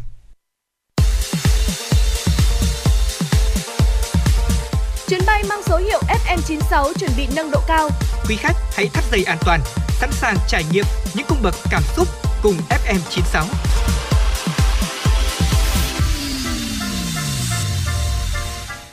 Thưa quý vị, những năm qua, phong trào xây dựng giao thông nông thôn trên địa bàn xã Mai Lâm, huyện Đông Anh đã được người dân hưởng ứng tích cực. Thông qua việc đóng góp ngày công và hiến đất, kiến trúc hay cây ăn trái, đã hình thành nên những con đường mang đậm dấu ấn, ý đảng lòng dân, tạo thuận lợi cho việc phát triển kinh tế và xã hội ở địa phương. Thưa quý vị và các bạn, đến xã Mai Lâm, huyện Đông Anh vào dịp này, chúng ta được chứng kiến một đại công trường khi con đường liên thôn du nội xã Mai Lâm đang được mở rộng, máy móc, nhân lực được huy động tối đa. Có thể nói con đường chính là minh chứng cho sự đồng lòng, quyết tâm của người dân và chính quyền, là lời khẳng định cho câu nói dễ trăm lần không dân cũng chịu, khó vạn lần dân liệu cũng xong.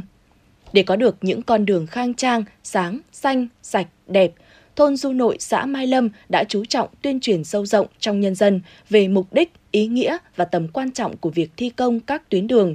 Người dân chính là những người hưởng thụ, cùng với sự đóng góp tích cực của các đồng chí, đảng viên đi trước, làng nước theo sau, đã có sức lan tỏa trong cộng đồng chung tay xây dựng nông thôn mới, từng bước làm thay đổi diện mạo nông thôn.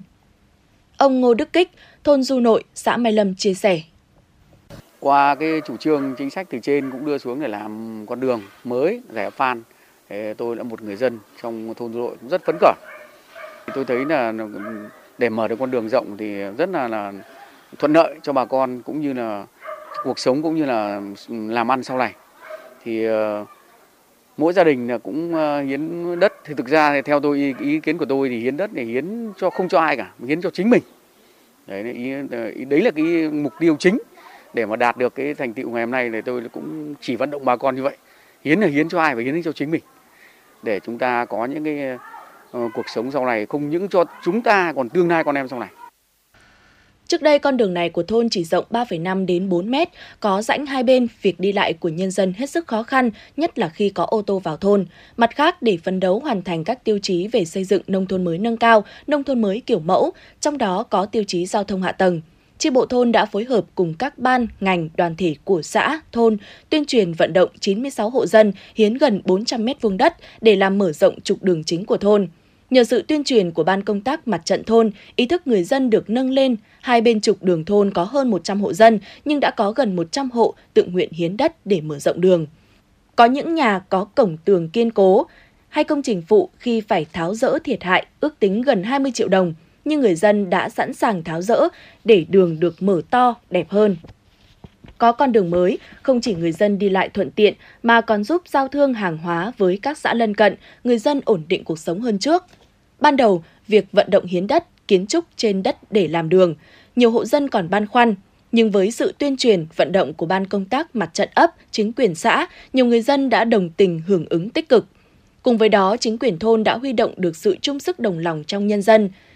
nhà khá giả giúp đỡ nhà khó khăn hơn để tháo rỡ công trình của nhà mình để lùi cổng, tường, mở rộng đường trong thôn. Ông Nguyễn Đức Hiệp, Bí thư tri bộ, trưởng ban công tác mặt trận thôn Du Nội, xã Mai Lâm cho biết.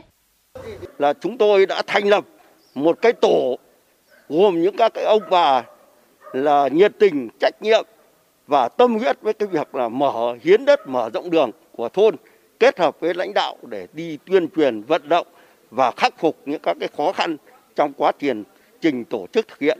Còn khi làm thì ờ, lãnh đạo thôn chúng tôi tập trung vào ba cái đối tượng. Một là chúng tôi tập trung quan tâm đến các cụ cao tuổi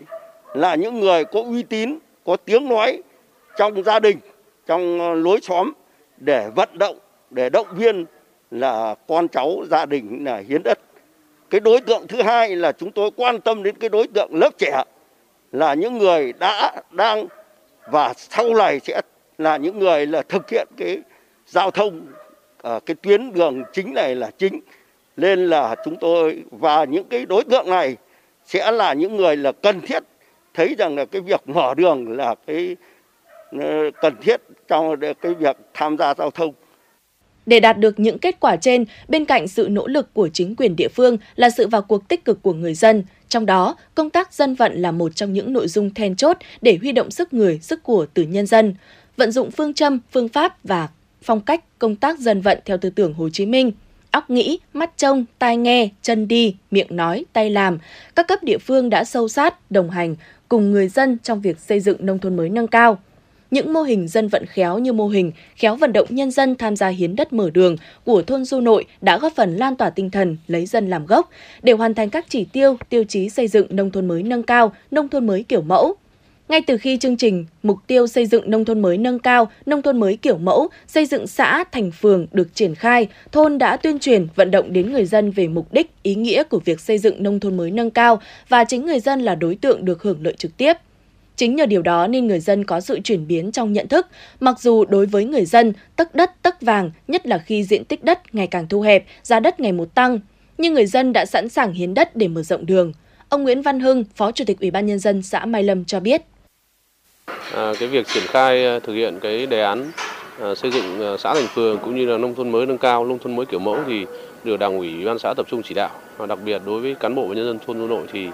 à, cái việc vào cuộc là hết sức đồng bộ và đồng thuận được nhân dân đồng tình ủng hộ. À, điển hình như là cái việc triển khai tuyến đường ở giữa làng cũng đã được 96 hộ dân trên 105 hộ hiến đất làm đường với diện tích khoảng trên 400 mét vuông. Thì tôi cho rằng đây là một cái mô hình rất là mới mà được nhân rộng để tiến tới sau này là sẽ áp dụng đối với các thôn khu khác trên địa bàn để sao nhằm đảm bảo đạt chuẩn nông thôn mới cũng như là cái đề án xây dựng xã thành phường. Cũng theo Phó Chủ tịch xã Nguyễn Văn Hưng, cùng với các văn bản chỉ đạo kịp thời, đúng trọng tâm, trọng điểm, Ban dân vận huyện ủy Đông Anh đã chủ động phối hợp tham mưu cho huyện ủy chỉ đạo địa phương tổ chức hội nghị quán triệt, triển khai, sơ kết, rút kinh nghiệm và biểu dương khen thưởng các điển hình dân vận khéo. Đặc biệt, tổ chức các hội nghị trao đổi kinh nghiệm, nâng cao chất lượng, hiệu quả, phong trào thi đua dân vận khéo trong xây dựng nông thôn mới, qua đó thảo luận chia sẻ những kinh nghiệm hay, cách làm sáng tạo, hiệu quả từ thực tiễn của các địa phương về triển khai thực hiện phong trào thi đua trong xây dựng nông thôn mới. Những con đường mang đậm dấu ấn tập thể, đó là kết quả của ý đảng lòng dân được phát huy, đem lại niềm vui và tiện ích cho người dân trong việc phát triển kinh tế, xã hội ở địa phương và xóa dần khoảng cách giữa thành thị và nông thôn để có được những con đường khang trang, sáng, xanh, sạch, đẹp, xã Mai Lâm còn chú trọng tuyên truyền sâu rộng trong nhân dân về mục đích, ý nghĩa và tầm quan trọng của việc thi công các tuyến đường, người dân chính là chủ thể hưởng thụ cùng với sự đóng góp tích cực của các đồng chí, đảng viên đi trước, làng nước theo sau đã có sức lan tỏa trong cộng đồng, chung tay xây dựng nông thôn mới, từng bước làm thay đổi diện mạo nông thôn mới kiểu mẫu đưa xã trở thành phường văn minh, giàu đẹp trong tương lai, góp phần sớm đưa huyện Đông Anh trở thành quận trong thời gian sớm nhất.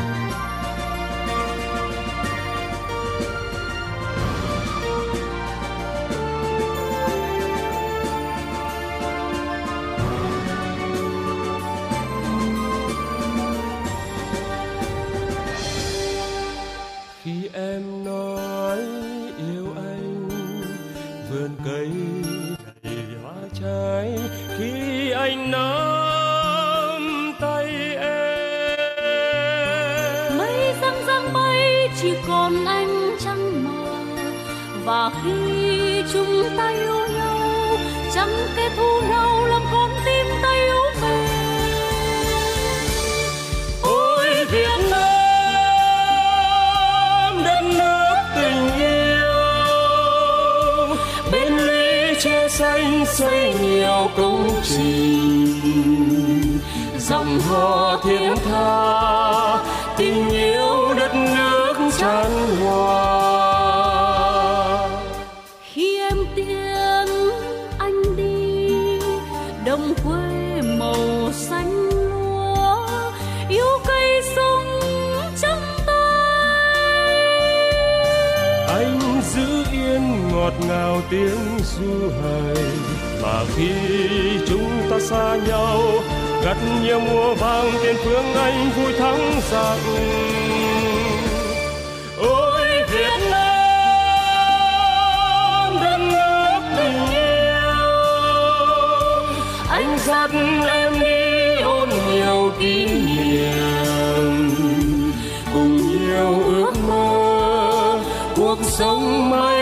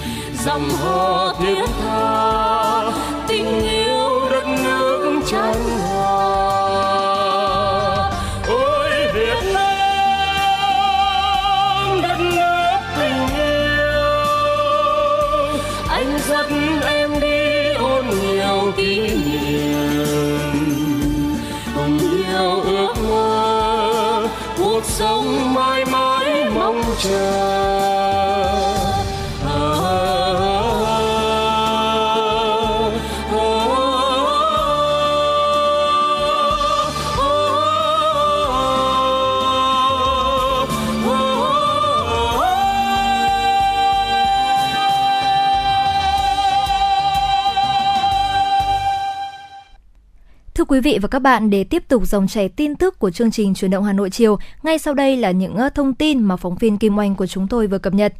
Kể từ đầu dịch đến nay, Việt Nam có 1 508.473 ca mắc COVID-19, đứng thứ 32 trên 223 quốc gia và vùng lãnh thổ. Trong khi với tỷ lệ số ca nhiễm trên 1 triệu dân, Việt Nam đứng thứ 148 trên 223 quốc gia và vùng lãnh thổ. Bình quân cứ 1 triệu người có 15.297 ca nhiễm. Tổng số ca được điều trị khỏi là 1 triệu 095.518 ca. Số bệnh nhân nặng đang điều trị là 7.917 ca. Trong đó thở oxy qua mặt nạ là 5.504 ca, thở oxy dòng cao HFNC là 1.283 ca, thở máy không xâm lấn là 140 ca và thở máy xâm lấn là 966 ca và ECMO là 19 ca. Thưa quý vị, tính đến hết ngày 16 tháng 12, toàn thành phố Hà Nội đang điều trị cho 10.828 trường hợp F0, trong đó có 5.327 người đang điều trị tại trạm y tế lưu động và tại nhà, chiếm gần 50%. Trong số 5.327 F0 đang được điều trị, có 3.462 người điều trị tại trạm y tế lưu động và 1.865 người được điều trị tại nhà. Ngoài ra có 82 người đang điều trị tại Bệnh viện Bệnh nhiệt đới Trung ương cơ sở 2, 175 người điều trị tại Bệnh viện Đại học Y Hà Nội, 2.014 người điều trị tại 29 bệnh viện trực thuộc ngành y tế thủ đô và 3.230 người điều trị tại các cơ sở thu dung của thành phố. Ủy ban dân thành phố Hà Nội đã chỉ đạo Sở Y tế phối hợp cùng với Sở Thông tin Truyền thông xây dựng hệ thống phần mềm quản lý và theo dõi các F0 tại nhà. Cùng với Sở Thông tin và Truyền thông, Sở Y tế Hà Nội đã phối hợp với đội ngũ y bác sĩ, các chuyên gia để xây dựng phần mềm quản lý và theo dõi F0 trên địa bàn thành phố Hà Nội theo đúng quy định về phân tầng theo dõi quản lý F0 tại nhà của Bộ Y tế. Sở Y tế thành phố cũng đã triển khai thí điểm phần mềm quản lý này tại quận Long Biên, đồng thời triển khai tập huấn cho toàn bộ trung tâm y tế của 30 quận huyện thị xã, 579 trạm y tế xã phường thị trấn của thành phố trong suốt 2 tuần vừa qua. Và đến nay phần mềm đã quản lý 4.235 F0, trong đó có 1.164 F0 tại nhà. Phó Chủ tịch Ủy ban nhân dân quận Đống Đa Trịnh Hữu Tuấn cho biết, do số ca F0 tăng nhanh, Ban chỉ đạo phòng chống dịch COVID-19 quận đã đưa vào vận hành cơ sở thu dung điều trị F0 thể nhẹ với quy mô là 600 giường tại khu ký túc xá Trường Đại học Thủy Lợi. Quy mô điều trị của cơ sở thu dung là từ 500 đến 600 giường bệnh. Nhân lực phục vụ hiện tại có 57 người, gồm các lực lượng công an, quân đội, y tế. Ngoài ra còn có 11 người hỗ trợ là nhân viên y tế huy động tại các bệnh viện, cơ sở y tế tổng mức đầu tư trang thiết bị, vật tư ban đầu để thành lập khu cách ly tập trung phòng chống dịch COVID-19 tại trường Đại học Thủy Lợi trước khi chuyển đổi mục đích thành cơ sở thu dung điều trị F0 là hơn 2 tỷ đồng. Thưa quý vị thính giả, dự kiến đầu năm sau, Việt Nam sẽ có hai loại vaccine sản xuất ở trong nước được cấp phép lưu hành khẩn cấp, đó là vaccine ARCT-154 và vaccine Nanocovax. Theo đó, thì vaccine Nanocovax của công ty Nanogen đã kết thúc thử nghiệm lâm sàng giai đoạn 3C trên 13.000 người. Kết quả an toàn và hiện đang tiếp tục đánh giá hiệu quả bảo vệ. Còn vaccine ARCT-154 của tập đoàn Vingroup được sản xuất theo công nghệ mRNA đã hoàn thành thử nghiệm lâm sàng giai đoạn 3C trên hơn 20.000 người. Nếu cho kết quả hiệu quả với người tiêm dự kiến sẽ được cấp phép khẩn cấp vào đầu năm sau. Liên quan đến việc tiêm vaccine phòng COVID-19, vào ngày 17 tháng 12, Bộ Y tế cũng đã có văn bản gửi Sở Y tế các tỉnh thành phố, Viện Vệ sinh Dịch tễ, Viện Pasteur, Cục Y tế, Bộ Công an, Cục Quân y, Tổng cục Hậu cần, Bộ Quốc phòng về việc tiêm vaccine phòng COVID-19 liều bảo vệ và nhắc lại. Những ai đã tiêm đủ hai mũi vaccine ngừa COVID-19 sẽ được tiêm liều tăng cường, tức là mũi thứ ba, sau 3 tháng, chứ không phải đợi đủ 6 tháng như trước đây. Còn người đã khỏi COVID-19 thì được tiêm ngay sau khi hồi phục. Hướng dẫn mới dựa theo khuyến cáo của nhóm chuyên gia tư vấn chiến lược về tiêm chủng của Tổ chức Y tế Thế giới và kinh nghiệm sử dụng vaccine của các nước. Bộ Y tế cho phép tiêm mũi thứ ba cho người từ 18 tuổi trở lên đã tiêm đủ liều cơ bản, bao phủ cho toàn bộ người có bệnh nền, người cần được chăm sóc, người từ 50 tuổi trở lên, người trực tiếp xét nghiệm, chăm sóc, điều trị bệnh nhân mắc COVID-19. Loại vaccine tiêm cùng loại với liều cơ bản hoặc là vaccine công nghệ mRNA như là Pfizer, Moderna. Thưa quý vị và các bạn, liên quan đến việc Sở Y tế tỉnh Ninh Bình ban hành văn bản số 3529 ngày 16 tháng 12 năm 2021 về việc tổ chức xét nghiệm sàng lọc SARS-CoV-2 cho người từ Hà Nội về Ninh Bình, tối ngày hôm qua, Sở Y tế tỉnh Ninh Bình đã có văn bản thay thế. Theo đó, vào chiều ngày 17 tháng 12, ông Vũ Mạnh Dương, Giám đốc Sở Y tế tỉnh Ninh Bình đã ký văn bản số 3557 về việc tổ chức xét nghiệm sàng lọc SARS-CoV-2 trong tình hình mới. Theo đó, ngành y tế tỉnh Ninh Bình tiếp tục lấy mẫu xét nghiệm SARS-CoV-2 theo kế hoạch số 119 của Ban chỉ đạo phòng chống dịch COVID-19 tỉnh Ninh Bình về việc tổ chức xét nghiệm phát hiện nhiễm SARS-CoV-2 trong tình hình mới cho các đối tượng nguy cơ trên địa bàn tỉnh Ninh Bình. Đặc biệt lưu ý đối tượng có triệu chứng nghi ngờ là ho, sốt, mất khiếu giác hay khó thở, nhân viên y tế và người bệnh tại các cơ sở y tế, lái xe đường dài, người làm việc tại các nhà hàng, quán ăn, phục vụ lái xe đường dài, người buôn bán tại các khu chợ hay siêu thị tiến hành thông báo trên đài truyền thanh ba cấp để người dân trên địa bàn tỉnh Ninh Bình biết đi khám và xét nghiệm khi có các triệu chứng ho, sốt, chảy nước mũi hay mất khiếu giác. Đối với người về Ninh Bình từ Hà Nội và một số tỉnh có nguy cơ cao khi về địa phương, cần khai báo y tế tại trạm y tế xã, phường, thị trấn và được lấy mẫu xét nghiệm test nhanh kháng nguyên hoặc RT-PCR phù hợp với các vùng dịch tễ không thực hiện xét nghiệm đối với những trường hợp đã có kết quả xét nghiệm âm tính với SARS-CoV-2 trong vòng 48 giờ, những trường hợp có hộ khẩu tại Ninh Bình đi và trở về trong ngày. Sở Y tế sẽ cập nhật các vùng có nguy cơ lây nhiễm cao trên trang thông tin điện tử của Sở Y tế để các địa phương biết và triển khai thực hiện. Công văn này thay thế công văn số 3529 ngày 16 tháng 12 năm 2021 của Sở Y tế tỉnh Ninh Bình về việc tổ chức xét nghiệm sàng lọc SARS-CoV-2 cho người về từ Hà Nội. Hãy tham gia bảo hiểm xã hội tự nguyện, bảo hiểm y tế hộ gia đình ngay hôm nay vì sức khỏe và sự ổn định cuộc sống của bản thân và gia đình. Bảo hiểm xã hội tự nguyện, bảo hiểm y tế hộ gia đình là chế độ bảo hiểm của Đảng và Nhà nước vì quyền lợi của nhân dân được nhà nước bảo hộ do cơ quan bảo hiểm xã hội thực hiện. Công dân Việt Nam từ đủ 15 tuổi trở lên có thể tham gia bảo hiểm xã hội tự nguyện và được lựa chọn mức đóng phù hợp với thu nhập của bản thân. Tham gia bảo hiểm xã hội tự nguyện để tuổi già được hưởng lương hưu hàng tháng, được cấp thẻ bảo hiểm y tế miễn phí, thân nhân được hưởng chế độ tử tuất. Người tham gia bảo hiểm y tế hộ gia đình được giảm trừ kinh phí khi tham gia từ người thứ hai trở đi, được quỹ bảo hiểm y tế chi trả từ 80 đến 100% chi phí khám chữa bệnh bảo hiểm y tế theo quy định, không giới hạn mức chi. Quyền lợi của chế độ bảo hiểm xã hội tự nguyện, bảo hiểm y tế hộ gia đình không ngừng được điều chỉnh cho phù hợp với điều kiện và mức sống tại từng thời điểm, đảm bảo cuộc sống và chăm sóc sức khỏe cho người tham gia. Đảng và nhà nước ta chăm lo cuộc sống sức khỏe của nhân dân thông qua chính sách bảo hiểm xã hội, bảo hiểm y tế. Hãy tham gia bảo hiểm xã hội tự nguyện, bảo hiểm y tế hộ gia đình ngay hôm nay để bạn và gia đình được ổn định cuộc sống và chăm sóc sức khỏe trọn đời. Mọi thủ tục tham gia liên hệ trực tiếp với đại lý thu bảo hiểm xã hội, bảo hiểm y tế tại Ủy ban dân xã, bưu điện, trung tâm y tế hoặc cơ quan bảo hiểm xã hội gần nhất.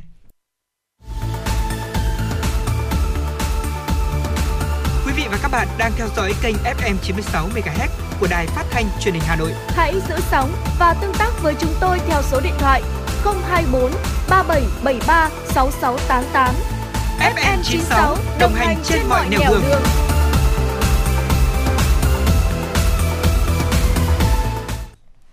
Quý vị và các bạn đang nghe chương trình Truyền động Hà Nội chiều được phát trực tiếp trên tần số FM 96 MHz của Đài Phát thanh và Truyền hình Hà Nội. Chỉ đạo nội dung Phó Tổng biên tập Nguyễn Tiến Dũng, tổ chức sản xuất Kiều Anh, biên tập Minh Thơm, MC Hồng Hạnh Lê Thông, thư ký Thu Vân cùng kỹ thuật viên Duy Anh phối hợp thực hiện. Còn bây giờ quý vị và các bạn hãy giữ sóng, chúng tôi sẽ tiếp tục truyền tới quý vị và các bạn bài hát Neo đậu bến quê do ca sĩ Phương Thảo trình bày.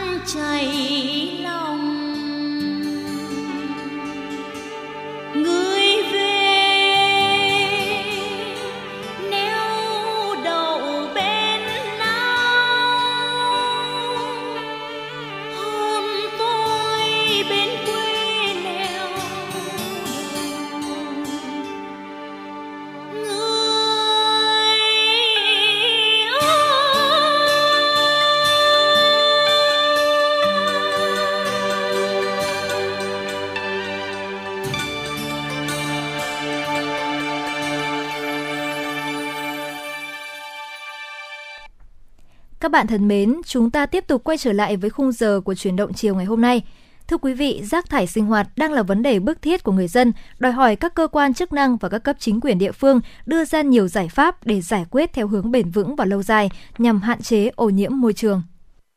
Thưa quý vị và các bạn, nhằm cải thiện môi trường sống của người dân thủ đô, xây dựng Hà Nội xanh sạch đẹp, thời gian qua Hà Nội đã thực hiện nhiều chính sách nhằm tăng cường công tác thu gom, vận chuyển, xử lý rác thải sinh hoạt, tăng cường giữ gìn bảo vệ môi trường qua việc tăng cường nhân lực vật lực, cải thiện hiện đại hóa, đưa cơ giới hóa vào việc vận chuyển, xây dựng lộ trình, thời gian thu gom rác thải thích hợp. Xác định bảo vệ môi trường là vấn đề cấp bách, vừa là mục tiêu, vừa là nội dung cơ bản của phát triển bền vững. Các quận, huyện, thị xã tiếp tục tổ chức thực hiện tốt nội dung các nghị quyết, chỉ thị của Đảng, chính sách pháp luật của nhà nước về bảo vệ môi trường, xây dựng chương trình kế hoạch cụ thể về bảo vệ môi trường. Riêng các xã, phường, thị trấn cần tích cực tuyên truyền đến người dân thực hiện tốt việc thu gom rác thải để tránh ô nhiễm môi trường xảy ra trên địa bàn khu dân cư. Là xã nhiều năm qua thực hiện tốt việc đảm bảo môi trường nông thôn xanh sạch đẹp, Đảng ủy chính quyền xã Thụy An huyện Ba Vì đã chỉ đạo cấp ủy chi bộ, trưởng thôn để mạnh công tác tuyên truyền trên hệ thống loa truyền thanh của xã thôn về việc phân loại rác thải vô cơ và hữu cơ trước khi vận chuyển rác thải đến nơi tập kết. Đồng thời, thường xuyên quét dọn đường làng ngõ xóm, khơi thông cống rãnh để tránh ruồi muỗi gây dịch bệnh và ô nhiễm môi trường. Đặc biệt trên mỗi cánh đồng, xã đều để một thùng rác để nhân dân mỗi khi phun thuốc trừ sâu hay đặt bà chuột có thể bỏ rác vào thùng để vệ sinh đồng ruộng sạch sẽ. Ông Chu Văn Kỷ, xã Thụy An, huyện Ba Vì cho biết. Cái nghị quyết của địa phương tôi là yêu cầu vận động đoàn viên, hội viên và nhân dân tự phân loại rác ở tại hộ gia đình. Cái thứ hai là nếu như đối với những cái loại rác mà không ấy được thì ở ngoài mỗi một cánh đồng của chúng tôi bây giờ là có một cái thùng rác để chứa cái vỏ thuốc sâu trừ cỏ tức là hạn chế đi đấy nếu có sử dụng thì là thả vào đấy trong các cái đường làng ngõ xóm là đều tổ chức phát động phong trào đường ngõ này là của tổ phụ nữ tự quản này xanh sạch đẹp này hay là cái cô tổ tự quản đấy phải tự nhắc nhau. Thứ bảy là phải vệ sinh. Đấy còn à, làm tốt cái công tác mà thu gom thế là có cái công ty minh quân người ta đến người ta vận chuyển. Xác định công tác bảo vệ môi trường là nhiệm vụ quan trọng, thời gian qua cấp ủy chính quyền, mặt trận Tổ quốc và các đoàn thể thị trấn Phú Minh, huyện Phú Xuyên đã thực hiện đồng bộ hiệu quả các giải pháp cải thiện và bảo vệ môi trường. Mặt trận Tổ quốc đã phối hợp với các đoàn thể làm tốt công tác tuyên truyền, vận động nhân dân tích cực bảo vệ môi trường gắn với từng nội dung cụ thể của cuộc vận động, toàn dân đoàn kết xây dựng đời sống văn hóa ở khu dân cư từ đó làm chuyển biến nhận thức của đoàn viên, hội viên và các tầng lớp nhân dân trong công tác bảo vệ môi trường. Bà Nguyễn Thị Thanh Thu, Phó Bí thư Đảng ủy thị trấn Phú Minh nói. Về cái, cái việc uh, bảo vệ môi trường và vệ sinh an toàn thực phẩm cũng như trên địa bàn thì Đảng ủy cũng xây dựng kế hoạch Đấy, giao đến các tri bộ rồi các cái cụm dân cư về cái việc an toàn về cái môi trường xanh sạch đẹp. Thì hàng tuần thì là giao cho hội phụ nữ chỉ đạo xuống các tri hội dọn vệ sinh đường làng ngõ xóm phối hợp cùng với đoàn thanh niên cũng như hội cựu chiến binh ra quân dọn vệ sinh môi trường hàng tuần bên cạnh đó giao cho bên ủy ban giải tỏa hành lang an toàn giao thông hai bên đường 429 và vệ sinh môi trường trục đường 429 cũng như các đường làng ngõ xóm trong các khu dân cư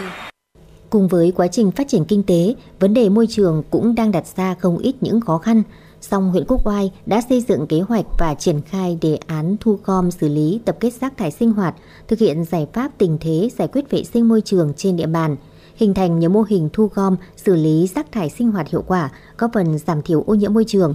Tại xã Đại Thành, trước đây là một trong những điểm nóng về tình trạng đổ rác thải sinh hoạt với thải bừa bãi, nhưng đến nay đã trở thành điểm sáng về môi trường của huyện Quốc Oai. Nhiều bãi rác tự phát trên tuyến đường vào ba thôn trong xã được xóa bỏ. Nhân dân chấp hành nghiêm túc quy định thời gian, địa điểm tập kết rác của địa phương. Có được kết quả đó là do xã đưa ra giải pháp thu gom sát với đời sống người dân nông thôn, thành lập mỗi thôn một tổ thu gom rác, xây dựng bãi tập kết rác tập trung, giao cho các tổ tự quản tăng cường tuần tra, phát hiện xử lý những trường hợp đổ rác không đúng nơi quy định gây ô nhiễm môi trường. Chị Nguyễn Thị Thêu, Chủ tịch Hội Liên hiệp Phụ nữ xã Đại Thành, huyện Quốc Oai chia sẻ. Ừ, hội cấp trên cũng như Đảng ủy chính quyền địa phương cũng đã rất là nhấn mạnh công tác vệ sinh môi trường, chỉ đạo tới các ngành đoàn thể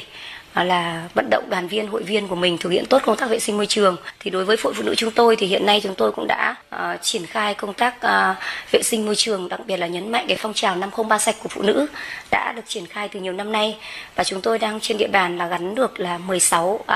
66 đoạn đường phụ nữ tự quản và các đoạn đường phụ nữ tự quản chúng tôi cũng đã giao cụ thể đối với từng chi hội và từng cán bộ hội viên phụ trách những đoạn đường đấy và phối hợp với cái đội vệ sinh môi trường của thôn à, hàng tuần dọn à, hai buổi trên một tuần và đã thực hiện rất là tốt. Để môi trường huyện ngày một xanh sạch đẹp, Ủy ban nhân dân huyện Quốc Oai đã ký hợp đồng với công ty cổ phần môi trường đô thị Xuân Mai đảm bảo thu gom toàn bộ hệ thống rác thải, đồng thời xây dựng 39 bãi trung chuyển tập kết rác vào nơi quy định để công ty môi trường vận chuyển rác về bãi xử lý tập trung của thành phố. Bên cạnh đó, huyện ra soát và đóng các điểm tập kết rác gần khu dân cư gây ô nhiễm môi trường, chỉ đạo các xã thị trấn tăng cường tuyên truyền vận động nhân dân đổ rác đúng giờ, đúng nơi quy định, làm sạch đồng ruộng. Thực hiện đề án thu gom vận chuyển và xử lý rác thải theo quy định mới, huyện Quốc Oai đã giải quyết cơ bản được tình trạng rác thải tồn động, đảm bảo vệ sinh môi trường trên địa bàn, bảo vệ sức khỏe của nhân dân và tạo cảnh quan môi trường sạch đẹp. Đề án đi vào hoạt động đã góp phần nâng cao ý thức bảo vệ môi trường của cán bộ và nhân dân trên địa bàn. Tuy nhiên, trong quá trình triển khai thực hiện vẫn còn một số tồn tại như một số địa phương khu vực miền núi như xã Phú Mãn, Đông Xuân, địa bàn rộng, mức thu trên đầu người không đủ cân đối cho khâu thu gom. Bà Nguyễn Thị Quỳnh Trang, Phó trưởng ban quản lý dự án huyện Quốc Oai cho biết.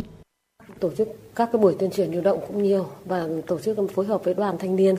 để hình thành với lại các hội phụ nữ và phát động cái chương trình như là tuyến phố xanh sạch đẹp này, rồi các cái tổ chức lực lượng đoàn là thỉnh thoảng này thứ bảy, ngày ngày chủ nhật xanh các thứ ấy, để cho người dân hình thành cái ý thức dần dần. Thì là cái khó nhất trong cái công tác thu gom của đến bây giờ huyện Trung Hiệp bây giờ là cái ngõ xóm, nó vẫn là cái vất vả nhất. Về thứ nhất là thu gom, cái thứ hai nữa là thu tiền theo cái quyết định 54 ừ, nếu mà theo cân đối để ngõ xóm là thu bù chi thì chúng em không không không đảm bảo có thể nói, công tác bảo vệ môi trường là một trong những mặt quan trọng cần được chú trọng thực hiện, nhất là trong tình hình biến đổi khí hậu diễn ra ngày càng gay gắt như hiện nay. Vì vậy, ngoài sự vào cuộc của các cấp chính quyền, đoàn thể, mỗi người dân cần nâng cao ý thức hơn nữa trong việc giữ gìn và bảo vệ môi trường, góp phần chung tay bảo vệ môi trường ngày càng xanh, sạch, đẹp. Thưa quý vị và các bạn, chúng ta sẽ cùng quay trở lại với chương trình chuyển động Hà Nội chiều nay cùng với những thông tin tiếp theo mà chúng tôi vừa cập nhật. Hãng hàng không Bamboo Airways đã công bố đường bay thẳng Việt Nam Australia và ký kết các thỏa thuận hỗ trợ với sân bay Melbourne và bang Victoria nhằm xúc tiến đường bay thẳng kết nối hai nước. Theo kế hoạch này thì Bamboo Airways sẽ triển khai đường bay thẳng thường lệ kết nối thành phố Hồ Chí Minh với thành phố Melbourne của Australia ngay từ đầu năm 2022 khi điều kiện thị trường cho phép. Tần suất khai thác dự kiến ban đầu sẽ là hai chuyến khứ hồi một tuần và tần suất này cũng sẽ được nâng dần lên thành 4 chuyến một tuần theo nhu cầu của thị trường. Đồng thời hãng cũng sẽ xem xét việc xúc tiến đường bay thẳng thường lệ kết nối thủ đô Hà Nội với Melbourne. Đường bay thẳng của Bamboo Airways sẽ rút ngắn thời gian di chuyển giữa Việt Nam và Australia xuống chỉ còn hơn 8 giờ bay, tiết kiệm đến 8 giờ so với các chuyến bay quá cảnh. Ủy ban nhân dân thành phố Hà Nội ban hành kế hoạch về ứng dụng chuyển giao khoa học công nghệ phục vụ tái cơ cấu ngành thủy sản thành phố Hà Nội giai đoạn 2022-2025. Kế hoạch xác định mục tiêu là tạo được kênh thông tin kết nối, huy động nguồn lực từ các tổ chức cá nhân để phát triển thị trường khoa học công nghệ, thực hiện chuyển giao, ứng dụng khoa học công nghệ tiên tiến để tăng năng suất, hiệu quả sản xuất, kinh doanh ngành thủy sản, Hàng năm, thành phố sẽ tổ chức từ 2 đến 3 diễn đàn, hội thảo để phổ biến, giới thiệu các kết quả nghiên cứu mới, các tiến bộ kỹ thuật, công nghệ mới trong sản xuất giống, nuôi trồng thủy sản. Cùng với đó, thành phố giả soát, ứng dụng khoa học công nghệ, phát triển nuôi trồng thủy sản tại các vùng nuôi có sử dụng nước sạch của các sông, tạo sản phẩm thủy sản sạch cho người tiêu dùng thực hiện công tác điều tra, đánh giá về công nghệ nuôi một số đối tượng thủy sản chủ lực và các đối tượng có giá trị kinh tế cao trên địa bàn thành phố. Đồng thời, thành phố tập trung hỗ trợ các cơ sở sản xuất giống, các cơ sở nuôi thương phẩm, các trang thiết bị công nghệ mới, hiện đại để xử lý, kiểm soát chất lượng nước trong quá trình sản xuất, hỗ trợ ứng dụng khoa học công nghệ, xử lý môi trường, dịch bệnh thủy sản trong sản xuất, hỗ trợ phát triển công nghệ nuôi thâm canh, xây dựng hệ thống thông tin khoa học công nghệ thủy sản đầy đủ, đáp ứng nhu cầu quản lý, cập nhật, trao đổi thông tin trong nghiên cứu khoa học và chuyển giao công nghệ thủy sản. Thưa quý vị, trước tình trạng xe hàng hóa ùn ứ nhiều ngày qua tại các cửa khẩu của tỉnh Lạng Sơn, ông Trần Quốc Toàn, Phó Cục trưởng Cục xuất nhập khẩu Bộ Công Thương khuyến cáo các địa phương, các hiệp hội ngành hàng, hộ nông dân, cơ sở sản xuất, doanh nghiệp chế biến, xuất khẩu nông sản và trái cây tươi thường xuyên cần cập nhật thông tin, tình hình từ các tỉnh biên giới phía Bắc để chủ động cân nhắc và điều chỉnh nhịp độ đưa hàng lên biên giới phù hợp với năng lực thông quan tại các cửa khẩu này. Theo ông Trần Quốc Toàn cho biết, ngay sau khi nhận định được thông tin về khả năng có thể dẫn tới ùn ứ hàng hóa tại khu vực các cửa khẩu của các tỉnh biên giới phía Bắc, Bộ Công Thương đã triển khai kịp thời rất nhiều giải pháp phối hợp cùng với các bộ ngành và các địa phương có liên quan nhằm tháo gỡ khó khăn ảnh hưởng tiêu cực của COVID-19 đến hoạt động xuất nhập khẩu. Lãnh đạo Bộ Công Thương cũng đã trao đổi trực tiếp điện đàm gửi công thư công hàm tới các cơ quan phía Trung Quốc để trao đổi các nội dung, đưa ra giải pháp nhằm khắc phục tình trạng ùn ứ, tạo thuận lợi về thông quan hàng hóa xuất khẩu của Việt Nam tại khu vực biên giới Việt Trung. Và liên quan tới việc phối hợp với các địa phương biên giới phía Bắc, ông Trần Quốc Toản cũng cho hay Bộ Công Thương đã trao đổi với chính quyền phía Trung Quốc để tạo điều kiện thuận lợi và tăng thời gian thông quan đối với các loại nông sản đến thời điểm thu hoạch, đặc biệt là đối với các loại nông sản đến thời điểm thu hoạch chính vụ.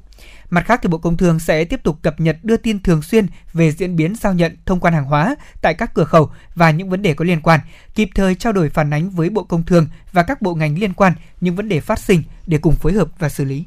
Sáng nay, Bộ Giáo dục và Đào tạo đã tổ chức chương trình gặp mặt biểu dương học sinh đoạt giải Olympic và khoa học kỹ thuật quốc tế năm 2021. Chương trình nhằm ghi nhận những nỗ lực, cố gắng hết mình và thành tích của các em học sinh và công lao bồi dưỡng của các thầy giáo, cô giáo. Năm 2021, kết quả dự thi Olympic quốc tế của các đội tuyển quốc gia Việt Nam và Hội thi khoa học kỹ thuật quốc tế đã đạt thành tích xuất sắc, được bạn bè quốc tế ghi nhận và được toàn xã hội đánh giá cao.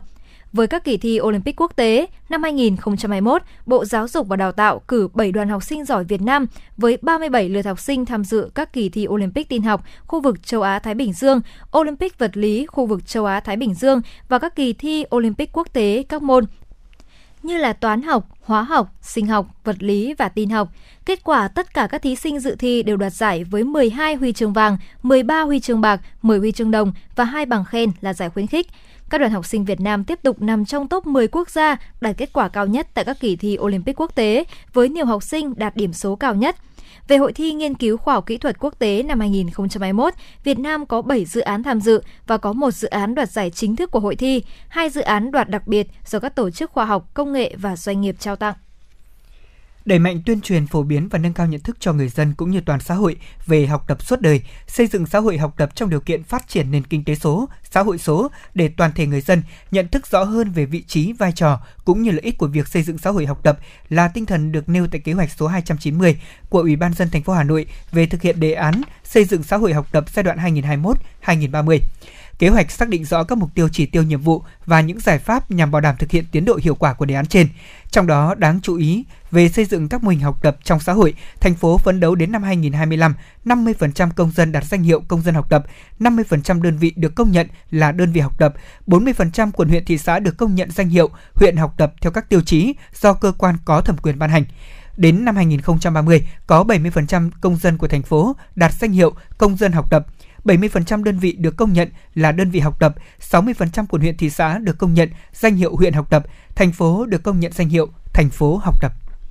Theo kế hoạch vào tháng 1 năm 2022, học sinh lớp 12 có nhu cầu và thí sinh tự do trên cả nước có thể đăng ký tham dự kỳ thi đánh giá năng lực năm 2022 đợt 1 của Đại học Quốc gia Hà Nội. Kỳ thi dự kiến sẽ diễn ra vào tháng 2 năm 2022. Thí sinh có thể sử dụng kết quả kỳ thi này để đăng ký xét tuyển vào các cơ sở giáo dục đại học. Năm 2022, Đại học Quốc gia Hà Nội dự kiến tổ chức từ 7 đến 8 đợt thi đánh giá năng lực. Thí sinh đăng ký dự thi tại địa chỉ khảo thí.vnu.edu.vn. Bài thi đánh giá năng lực được xây dựng dựa trên kết quả nghiên cứu, đánh giá các nhóm năng lực theo chuẩn đầu ra của chương trình giáo dục phổ thông. Tính đến thời điểm này, có gần 50 trường, học viện, khoa sử dụng kết quả kỳ thi đánh giá năng lực của Đại học Quốc gia Hà Nội để xét tuyển.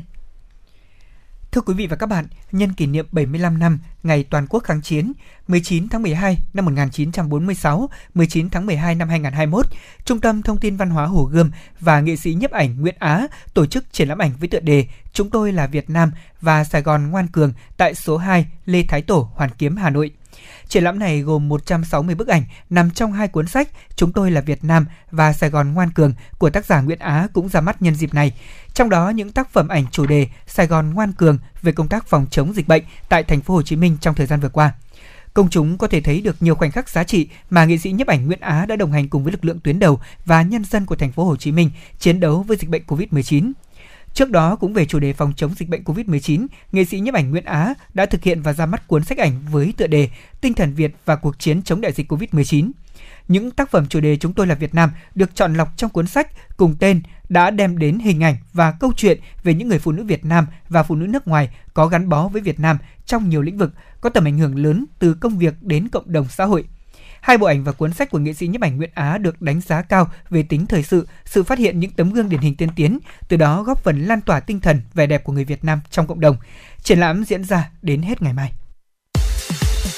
Quý vị và các bạn đang trên chuyến bay mang số hiệu FM96.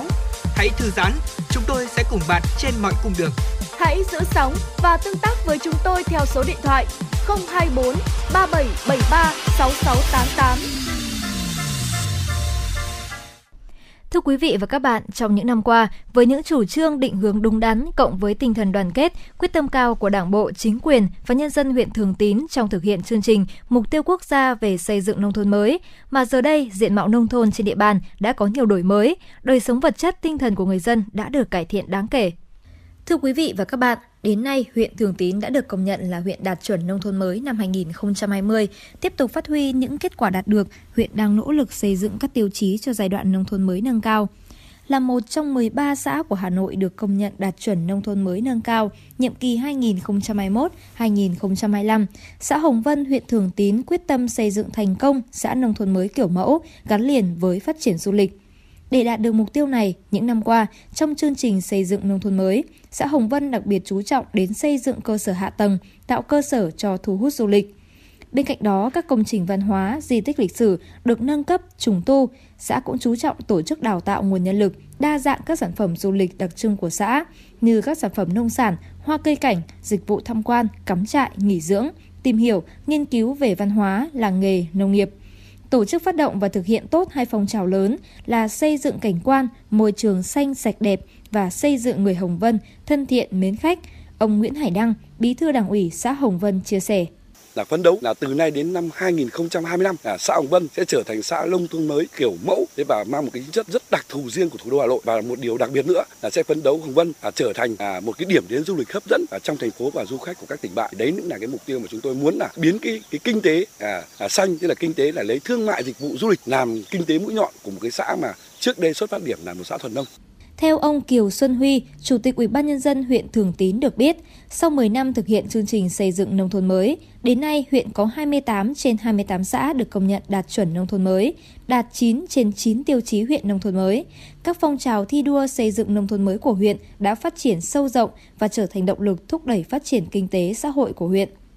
Để đạt được kết quả này, thời gian qua, nhận thức trong đội ngũ cán bộ, công chức, viên chức các cấp và nhân dân về xây dựng nông thôn mới trên địa bàn huyện Thường Tín đã có sự thay đổi. Đặc biệt, vai trò của người dân trong xây dựng nông thôn mới đã từng bước được xác định rõ ràng, qua đó đã khuyến khích, động viên người dân tích cực tham gia đóng góp xây dựng nông thôn mới.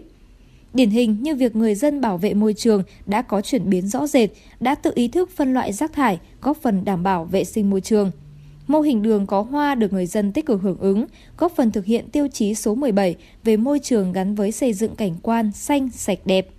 Những con đường dợp sắc hoa đã góp phần hình thành và thay đổi nhận thức của người dân về vấn đề giữ gìn, bảo vệ môi trường, đồng thời làm thay đổi bộ mặt khu vực nông thôn. Ông Kiều Xuân Huy, Chủ tịch Ủy ban nhân dân huyện Thường Tín cho biết thêm. Sau hơn 10 năm xây dựng nông thôn mới, kinh tế xã hội của huyện Thường Tín có nhiều chuyển biến rõ rệt. Cơ sở hạ tầng nông thôn được đầu tư khá hoàn chỉnh đồng bộ, tạo ra một diện mạo mới của một huyện ngoại thành thủ đô Hà Nội. Đời sống vật chất tinh thần của người dân được nâng cao. Nhân dân trong huyện hết sức tin tưởng, vui mừng, phấn khởi về những thành quả mà chương trình xây dựng nông thôn mới đem lại. Cùng với đó, kết cấu hạ tầng kinh tế xã hội khu vực nông thôn, nhất là hạ tầng thiết yếu phục vụ đời sống dân sinh, không ngừng được đầu tư xây dựng, nâng cấp và hoàn thiện. Hệ thống giao thông nội đồng, kinh mương, thủy lợi, phục vụ sản xuất được ưu tiên đầu tư, đảm bảo an toàn trong phòng chống lũ, tiêu thoát nước. Nổi bật là hệ thống đường trục xã, liên xã đã được nhựa hóa, bê tông hóa đạt 100%. Đường trục thôn, liên thôn, xóm được nhựa hóa và bê tông hóa 100% đường ngõ xóm được bê tông đạt 100%. Hệ thống trường học và thiết bị dạy học được đầu tư nâng cấp, không còn phòng học tạm, phòng học cấp 4 rột nát. Đến nay có 79 trên 88 trường đạt chuẩn quốc gia. Cô Trương Thị Ươm, hiệu trưởng trường mầm non Hiền Giang cho biết. Thì được sự quan tâm của lãnh đạo huyện Thường Tín thì à, đã à, xây mới một điểm trường. Đây có đầy đủ các phòng chức năng và phòng học để xóa các điểm lẻ. Phụ huynh tập thể giáo viên trong nhà trường rất là phấn khởi thì cô và trò trường mầm non Hiền Giang sẽ quyết tâm thực hiện tốt cái nhiệm vụ chăm sóc và giáo dục trẻ để mỗi ngày đến trường của trẻ thực sự là một ngày vui. Sản xuất nông nghiệp đã có bước phát triển theo hướng sản xuất hàng hóa chất lượng và hiệu quả ngày càng cao. Kinh tế nông thôn chuyển dịch theo hướng tăng tỷ trọng tiêu thụ công nghiệp, dịch vụ. Nhiều làng nghề truyền thống như sơn mài hạ thái, thêu rèn quất động, tiện gỗ nhị khê, điêu khắc hiền giang được mở rộng và phát triển, tạo thêm nhiều việc làm cho người lao động, góp phần chuyển dịch cơ cấu kinh tế, đẩy mạnh giảm nghèo nông thôn. Thu nhập bình quân đầu người hiện nay đạt 55,1 triệu đồng trên người trên một năm. Công tác y tế, chăm sóc sức khỏe người dân có nhiều tiến bộ tỷ lệ người dân tham gia bảo hiểm y tế đạt 90,1%, tỷ lệ hộ được sử dụng nước sạch đạt 84,6%. Các phong trào xây dựng gia đình văn hóa, làng văn hóa có bước phát triển cả về số lượng và chất lượng. Tiếp tục duy trì tổ chức tốt các hoạt động văn hóa, văn nghệ, thể dục thể thao, thông tin tuyên truyền vào các ngày lễ Tết. Ông Nguyễn Quang Tung, xã Dũng Tiến chia sẻ. Chúng tôi thấy đời sống của nhân dân trong cơ sở chúng tôi đến giờ này phải nói là được đổi thay một cách gần như toàn diện về tất cả mọi sinh hoạt của địa phương, mọi cái phục vụ cho đời sống dân sinh, cả về công tác an ninh chính trị, trật tự an toàn xã hội của địa phương giờ này phải nói là nhân dân chúng tôi đồng tình và đồng thời có những cái lời cảm ơn đối với lại đảng nhà nước đã có một cái chủ trương hết sức đúng. Theo lãnh đạo huyện Thường Tín, mặc dù đã có nhiều khởi sắc, song trong xây dựng nông thôn mới, các cấp ủy chính quyền, một số cơ sở còn chưa thực sự chú trọng tập trung lãnh đạo, chỉ đạo, tổ chức thực hiện các nhiệm vụ giải pháp về bảo vệ, nâng cao chất lượng môi trường. Môi trường tuy đã được quan tâm nhưng tình hình môi trường trên địa bàn còn diễn biến phức tạp, nhất là việc xử lý ô nhiễm môi trường nước sông Nhuệ còn gặp khó khăn. Sản xuất nông nghiệp hiện nay quy mô vẫn nhỏ lẻ, manh mún, phương thức sản xuất lạc hậu, cơ giới hóa chưa đồng bộ, chưa khai thác được tiềm năng lợi thế của địa phương. Vì vậy, trong giai đoạn xây dựng nông thôn mới nâng cao, huyện Thường Tín sẽ đẩy mạnh công tác chuyển đổi cơ cấu cây trồng vật nuôi, cơ chế hỗ trợ, bố trí cơ cấu thời vụ gieo trồng, mở rộng diện tích cây vụ đông. Đồng thời tiếp tục hỗ trợ xây dựng các điểm khảo nghiệm giống cây trồng, các mô hình liên kết theo chuỗi trong sản xuất nông nghiệp, mô hình sản xuất nông nghiệp ứng dụng công nghệ cao, mở rộng vùng sản xuất chuyên canh tập trung như vùng rau an toàn xã Tân Minh, Hà Hồi, Thư Phú, vùng cây ăn quả xã Trương Dương tự nhiên, tiếp tục duy trì và nâng cao chất lượng các tiêu chí các xã đã đạt chuẩn xã nông thôn mới. Đặc biệt, năm 2021, phấn đấu 4 xã là Duyên Thái, Minh Cường, Tô Hiệu, Tự nhiên đạt xã nông thôn mới nâng cao. Song song phối hợp cơ quan đơn vị xây dựng đề án triển khai nông thôn mới kiểu mẫu thủ đô, về nâng cao đời sống nông dân sẽ phấn đấu năm 2021 tăng thu nhập bình quân đạt trên 60 triệu đồng trên người trên năm. Tỷ lệ lao động có việc làm thường xuyên đạt trên 95%, tỷ lệ lao động có việc làm qua đào tạo đạt trên 60%. Xây dựng chương trình kế hoạch thực hiện công tác xúc tiến, thu hút đầu tư để phát triển các lĩnh vực nông nghiệp sạch, thương mại, du lịch, dịch vụ, đô thị và khai thác tiềm năng, thế mạnh kinh tế của địa phương.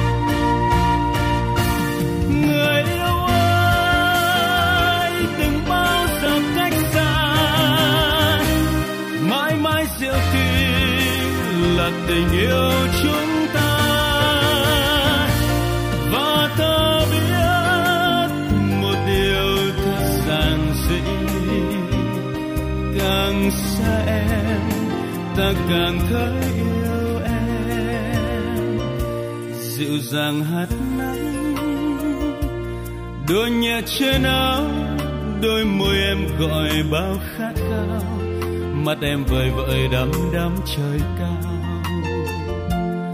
Em mong manh tựa rừng cây chút rơi gió chiều bỗng trần sao xuyên mãi khôn nguôi. Người yêu ơi, dù mai này cách xa, mãi mãi diệu kỳ là tình yêu chúng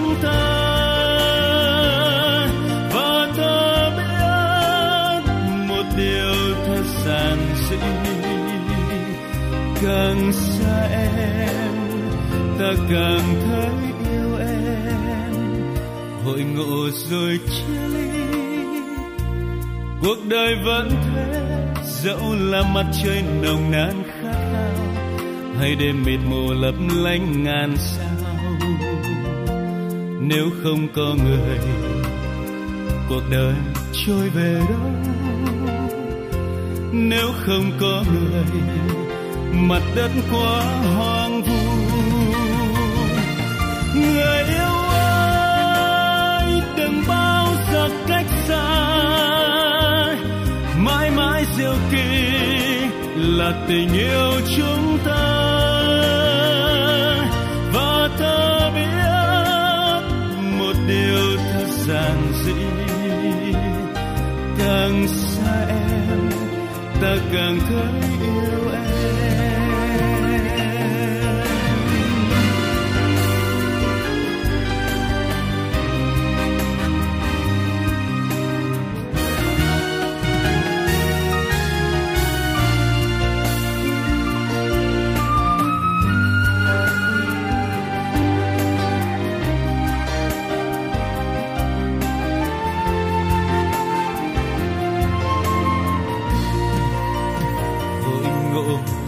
Chia ly, cuộc đời vẫn thế. Dẫu là mặt trời nồng nàn khát khao, hay đêm mịt mù lấp lánh ngàn sao. Nếu không có người, cuộc đời trôi về đâu? Nếu không có người, mặt đất quá hoang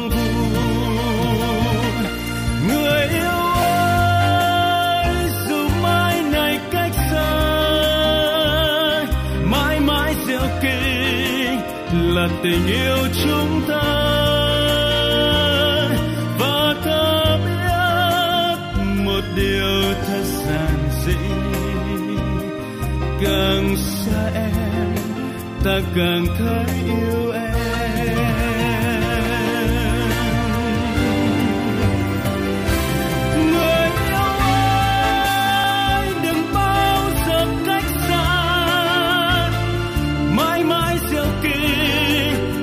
tình yêu chúng ta. Và ta biết một điều thật giản dị. Càng xa em, ta càng thấy yêu em. Và ta biết một điều thật giản dị. Càng xa em, ta càng thấy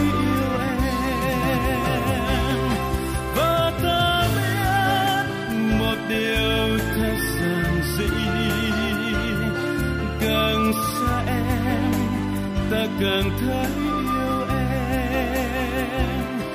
càng xa em ta càng thấy